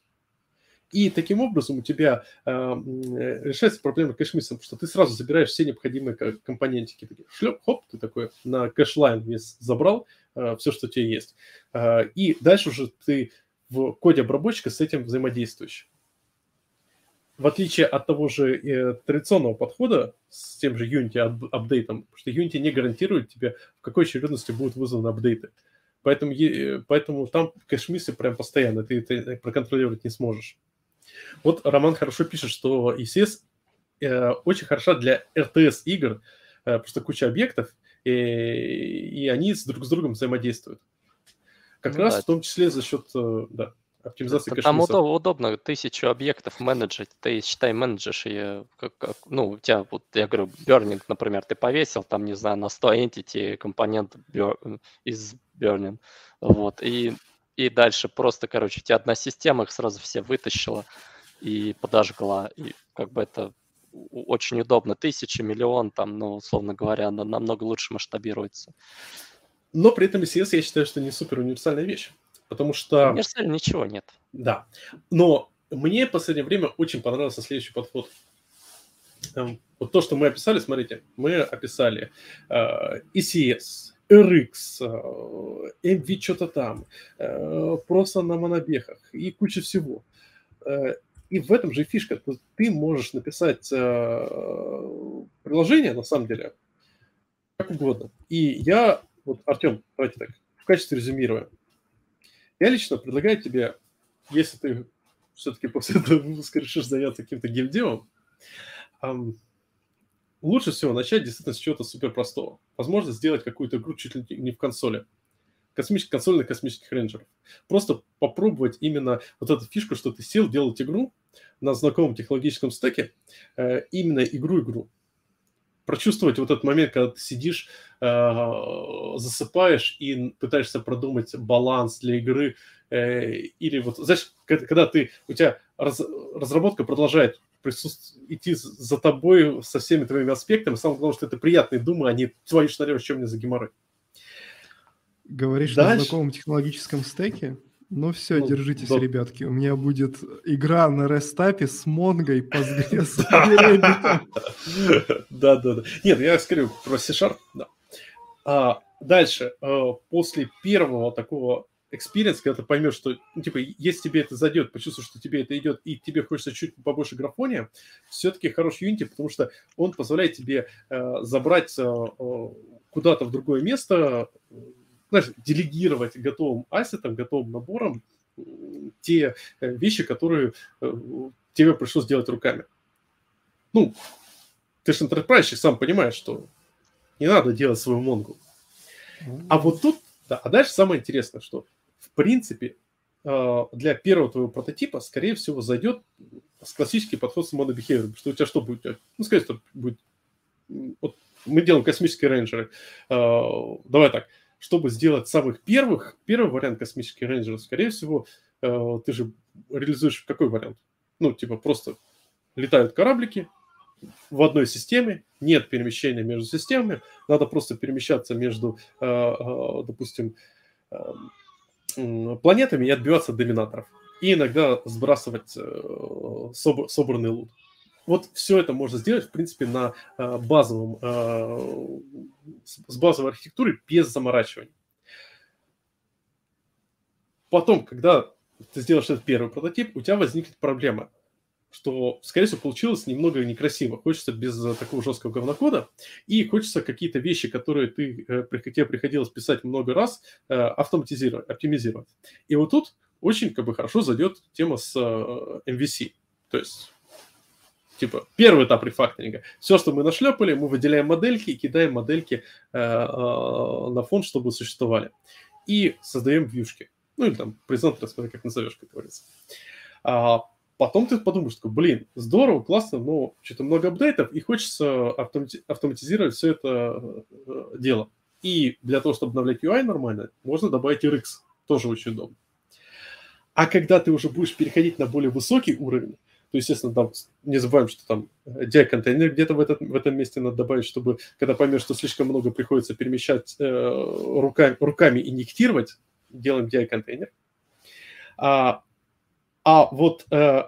Как только чувствуешь, что, кажется, у тебя появляется много объектов, то есть, например, чем были крутые космические рейнджеры?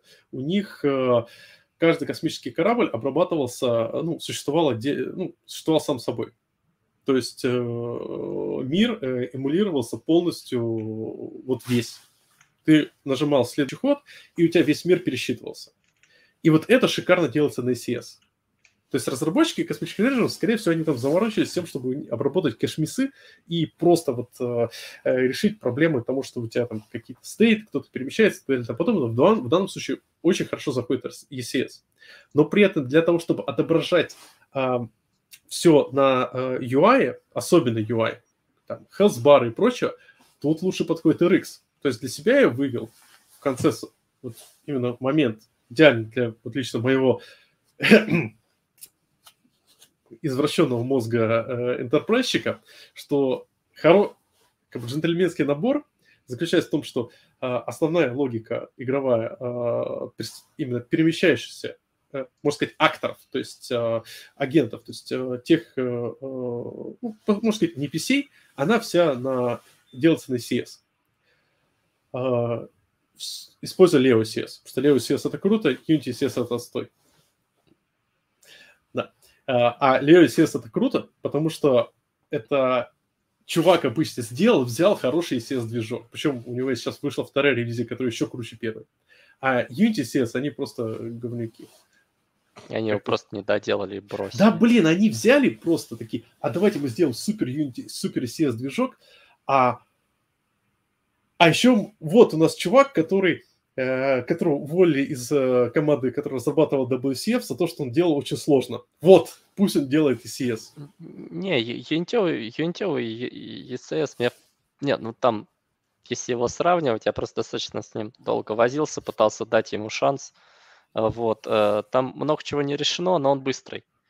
Он быстрый, он компилится в нативочку местами, там, системки. Там LLVM используется, если ты будешь использовать Burst Compiler. То есть специальный компилятор C#. Он технологичен, он более технологичен, чем какие-то нашлепки, которые делаются, но они его не доделали и, видимо, не доделают уже никогда. Они уперлись в то, что... Им не надо делать. Они уперлись в кучу своих ограничений, и самое неприятное, что у него сама структура, то есть тебе с ним некомфортно работать. Тебе для того, чтобы сделать простые вещи, с ним приходится извращаться. С LeoECS не нужно извращаться. Просто приведу пример. Можно просто приведу пример. Вот у тебя ты делаешь систему, у тебя нужно обновить UI-ку хитпоинтов. В Unity ECS я вообще не понимаю, как это сделать.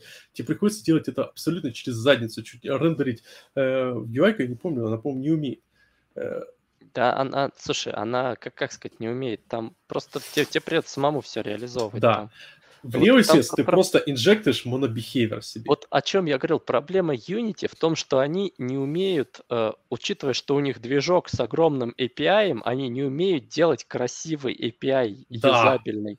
У них руки из задницы в этом плане растут. Они где-то талантливые, но в плане того, чтобы сделать хороший, симпатичный как сказать, именно API, знаете, как вот ASP.NET Core, мне очень нравится их API сейчас, и они стараются вот весь API делать таким компактным, знаете, он выглядит, не знаю, очень приятно им пользоваться, да, то есть это не membership provider. Так вот, с Unity это не membership provider даже, это я не знаю, что написать, но там, то есть им бы, на самом деле у них идея была, что они хотели завоевать мир, видимо, они хотели сразу весь движок перевести, но им у них не получилось, и они забили, у них, видимо, интерес пропал. Вместо того, чтобы сделать что-то типа LeoECS, что-то удобное, но они не умеют делать удобные API-программы. Вообще неудобно. Они не умеют этого делать, да. Вот боль, кровь, не знаю, кишки там, вот все, как это выглядит, оно все через боль, ты там пытаешься что-то сделать, на суп ковыряться, это уже сложно. У них сейчас все новые вещи, вот это самое неприятное. Плюс ко всему, оно еще и падает все время, оно еще в бете вечной. Ты там обновляешься, у тебя падает, у тебя в андроиде оно не компилится, еще там что-то. Ты смотришь на это, думаешь, чуваки, у вас там бюджеты есть вообще, или вы вообще инди-студия? Open source на гитхабе лучше работает, который 2,5 индуса делают. Да. В общем, погоди-ка, LeoECS делается не индусы, LeoECS делает... Я не про LeoECS, я вообще образно. Однажды нашел отличную библиотеку, написанную индусом с отличным API. Да. Ну, то есть, я к тому, что at the end of the day, вот для меня лично архитектура, при котором ты используешь Zenject в качестве DI-контейнера, оттуда же забираешь всякие удобства для пулинга и прочих вещей, используешь Unitask, когда тебе нужна асинхронщина, используешь RX, когда тебе нужно реактивно обновлять UI, используешь для всего остального LeoECS и... аккуратненько все это инжектишь, и в нужных местах, когда тебе нужно что-то подхакать, используешь классическое монобихевера, вот эта архитектура мне показалась наиболее комфортной, по крайней мере, для персональной разработки. То есть, когда у тебя в команде появляются какие-то геймдизайнеры, возможно, для гей-дизайнеров это не очень хорошо, но потому что у тебя все в коде будет. Ну и, конечно же, хардкод, параметров в коде и все такое, потому что это наше все. Вот эта архитектура мне показалась наиболее комфортной. Но вначале она может тебе просто показаться супер такой, о, мазафака, что мне делать, как-то все сложно, слишком много букв. Поэтому я рекомендую попробовать с подхода, как предлагает Unity, но как только... возникает проблема роста, они очень быстро возникают. Тут же подключать Zenject, как DI-контейнер, RX, ECS и прочее. Готов, Артем? Вообще я в шоке. Справишься к следующему выпуску? Ладно, что-то не знаю. Что, сразу на LeoECS начинать, да? Да. Я добавлю ссылку. Есть отличный цикл статей на Хабре, где чувак рассказывает, как он с помощью LeoECS делает шутер. Ну, опять же, сам чувак, тот Лео, потом в одном чатике писал, что он как бы не очень считает правильным использовать ECS для UI. Он сказал, что для динамических объектов нужно. Ну, а там как бы чувакам захотелось челлендж делать, типа, как сделать шутер на чистом CS. И там прям очень хорошо расписано, и получается очень аккуратный код. А самое главное, что... главный плюс в том, что если у тебя есть ECS, у тебя автоматический лоу-каплинг вообще для всего. Бесплатный лоу-каплинг. Вот просто... Вообще, что вот хочу сказать вообще от своих ощущений. Вы меня слышите? Да. Вот. Что хочу сказать, что вот мне даже охота стала ECS где-нибудь использовать еще где-то, после того, как я с ним познакомился, не знаю, для UI-ки. Ну, то есть, на самом деле, просто так для общего развития этот паттерн посмотреть, проектирование, потому что его, может быть, где-то еще можно использовать. Не только для геймдева, например, там, не знаю, для UI. У нас появился этот микроскоп, пора забивать гвозди. Да. Не, ну попробовать так примерить можно. Он же паттерн, он же не привязан конкретно к геймдеву, на самом деле. Это просто... Даже знаете, этот подкаст надо назвать рекламу LeoECS. Даже чувак, кстати, свой этот LeoECS, он делает абсолютно не привязанным к Unity. Ну вот, да. Кстати, вот Роман пишет по поводу Odin Inspector. А вот я как раз пытаюсь оппонировать, что мне показалось, что Odin Inspector, когда ты пишешь все сам, он является излишним, так как, зачем тебе что-то в Editor делать? правда. У тебя в эдиторе Unity, это же штука там UI-ная. Зачем ты там будешь что-то накликивать? Ты же... Тебе лучше это будет в коде, потому что ты потом межконфликты разрулишь и прочее. А вообще, Один Inspector — это очень популярная тула. В ней она очень расширяет работу с эдиторами. То есть, если использует эдитор, то Один Inspector очень хорош. То есть, там у него прям куча разных улучшалок. Ну, лично я для себя как-то не нашел плюсы его. Так, слушайте. У меня, если честно, хардстоп. Сейчас придет жена и будет ругаться, что я обещал в 22:00 заканчивать. Поэтому давайте какое-нибудь финальное слово. Давайте вот финальное слово от Артема. Вот скажешь что-то, вот, твое мнение. Ты готов писать на Unity?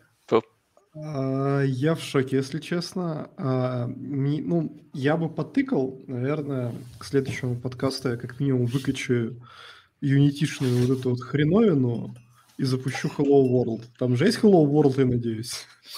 Ты пиши, если что, я тебе подскажу. Окей, да, там расскажешь, куда тыкать, чтобы Hello World запустился. Вот. Но то, что действительно понятно, то, что энтерпрайзный мир, конечно, отличается от геймдемовского. Вот, ну, посмотрим, что будет дальше. Да, в общем, главное, чтобы не произошла ситуация, что потом... Ты такой, типа, знаете, ребята, пошло нафиг это. У меня уже есть квартира в Санкт-Петербурге, мне не нужны деньги, я пойду в Индию. Ой, знаешь, за нее еще платить надо. С вашими петербургскими тарифами все не так просто. Еще бы квартиру в таком райончике. Да, что есть, то есть. Ладно, всем спасибо. Всем пока. Спасибо, ребят. Пока-пока.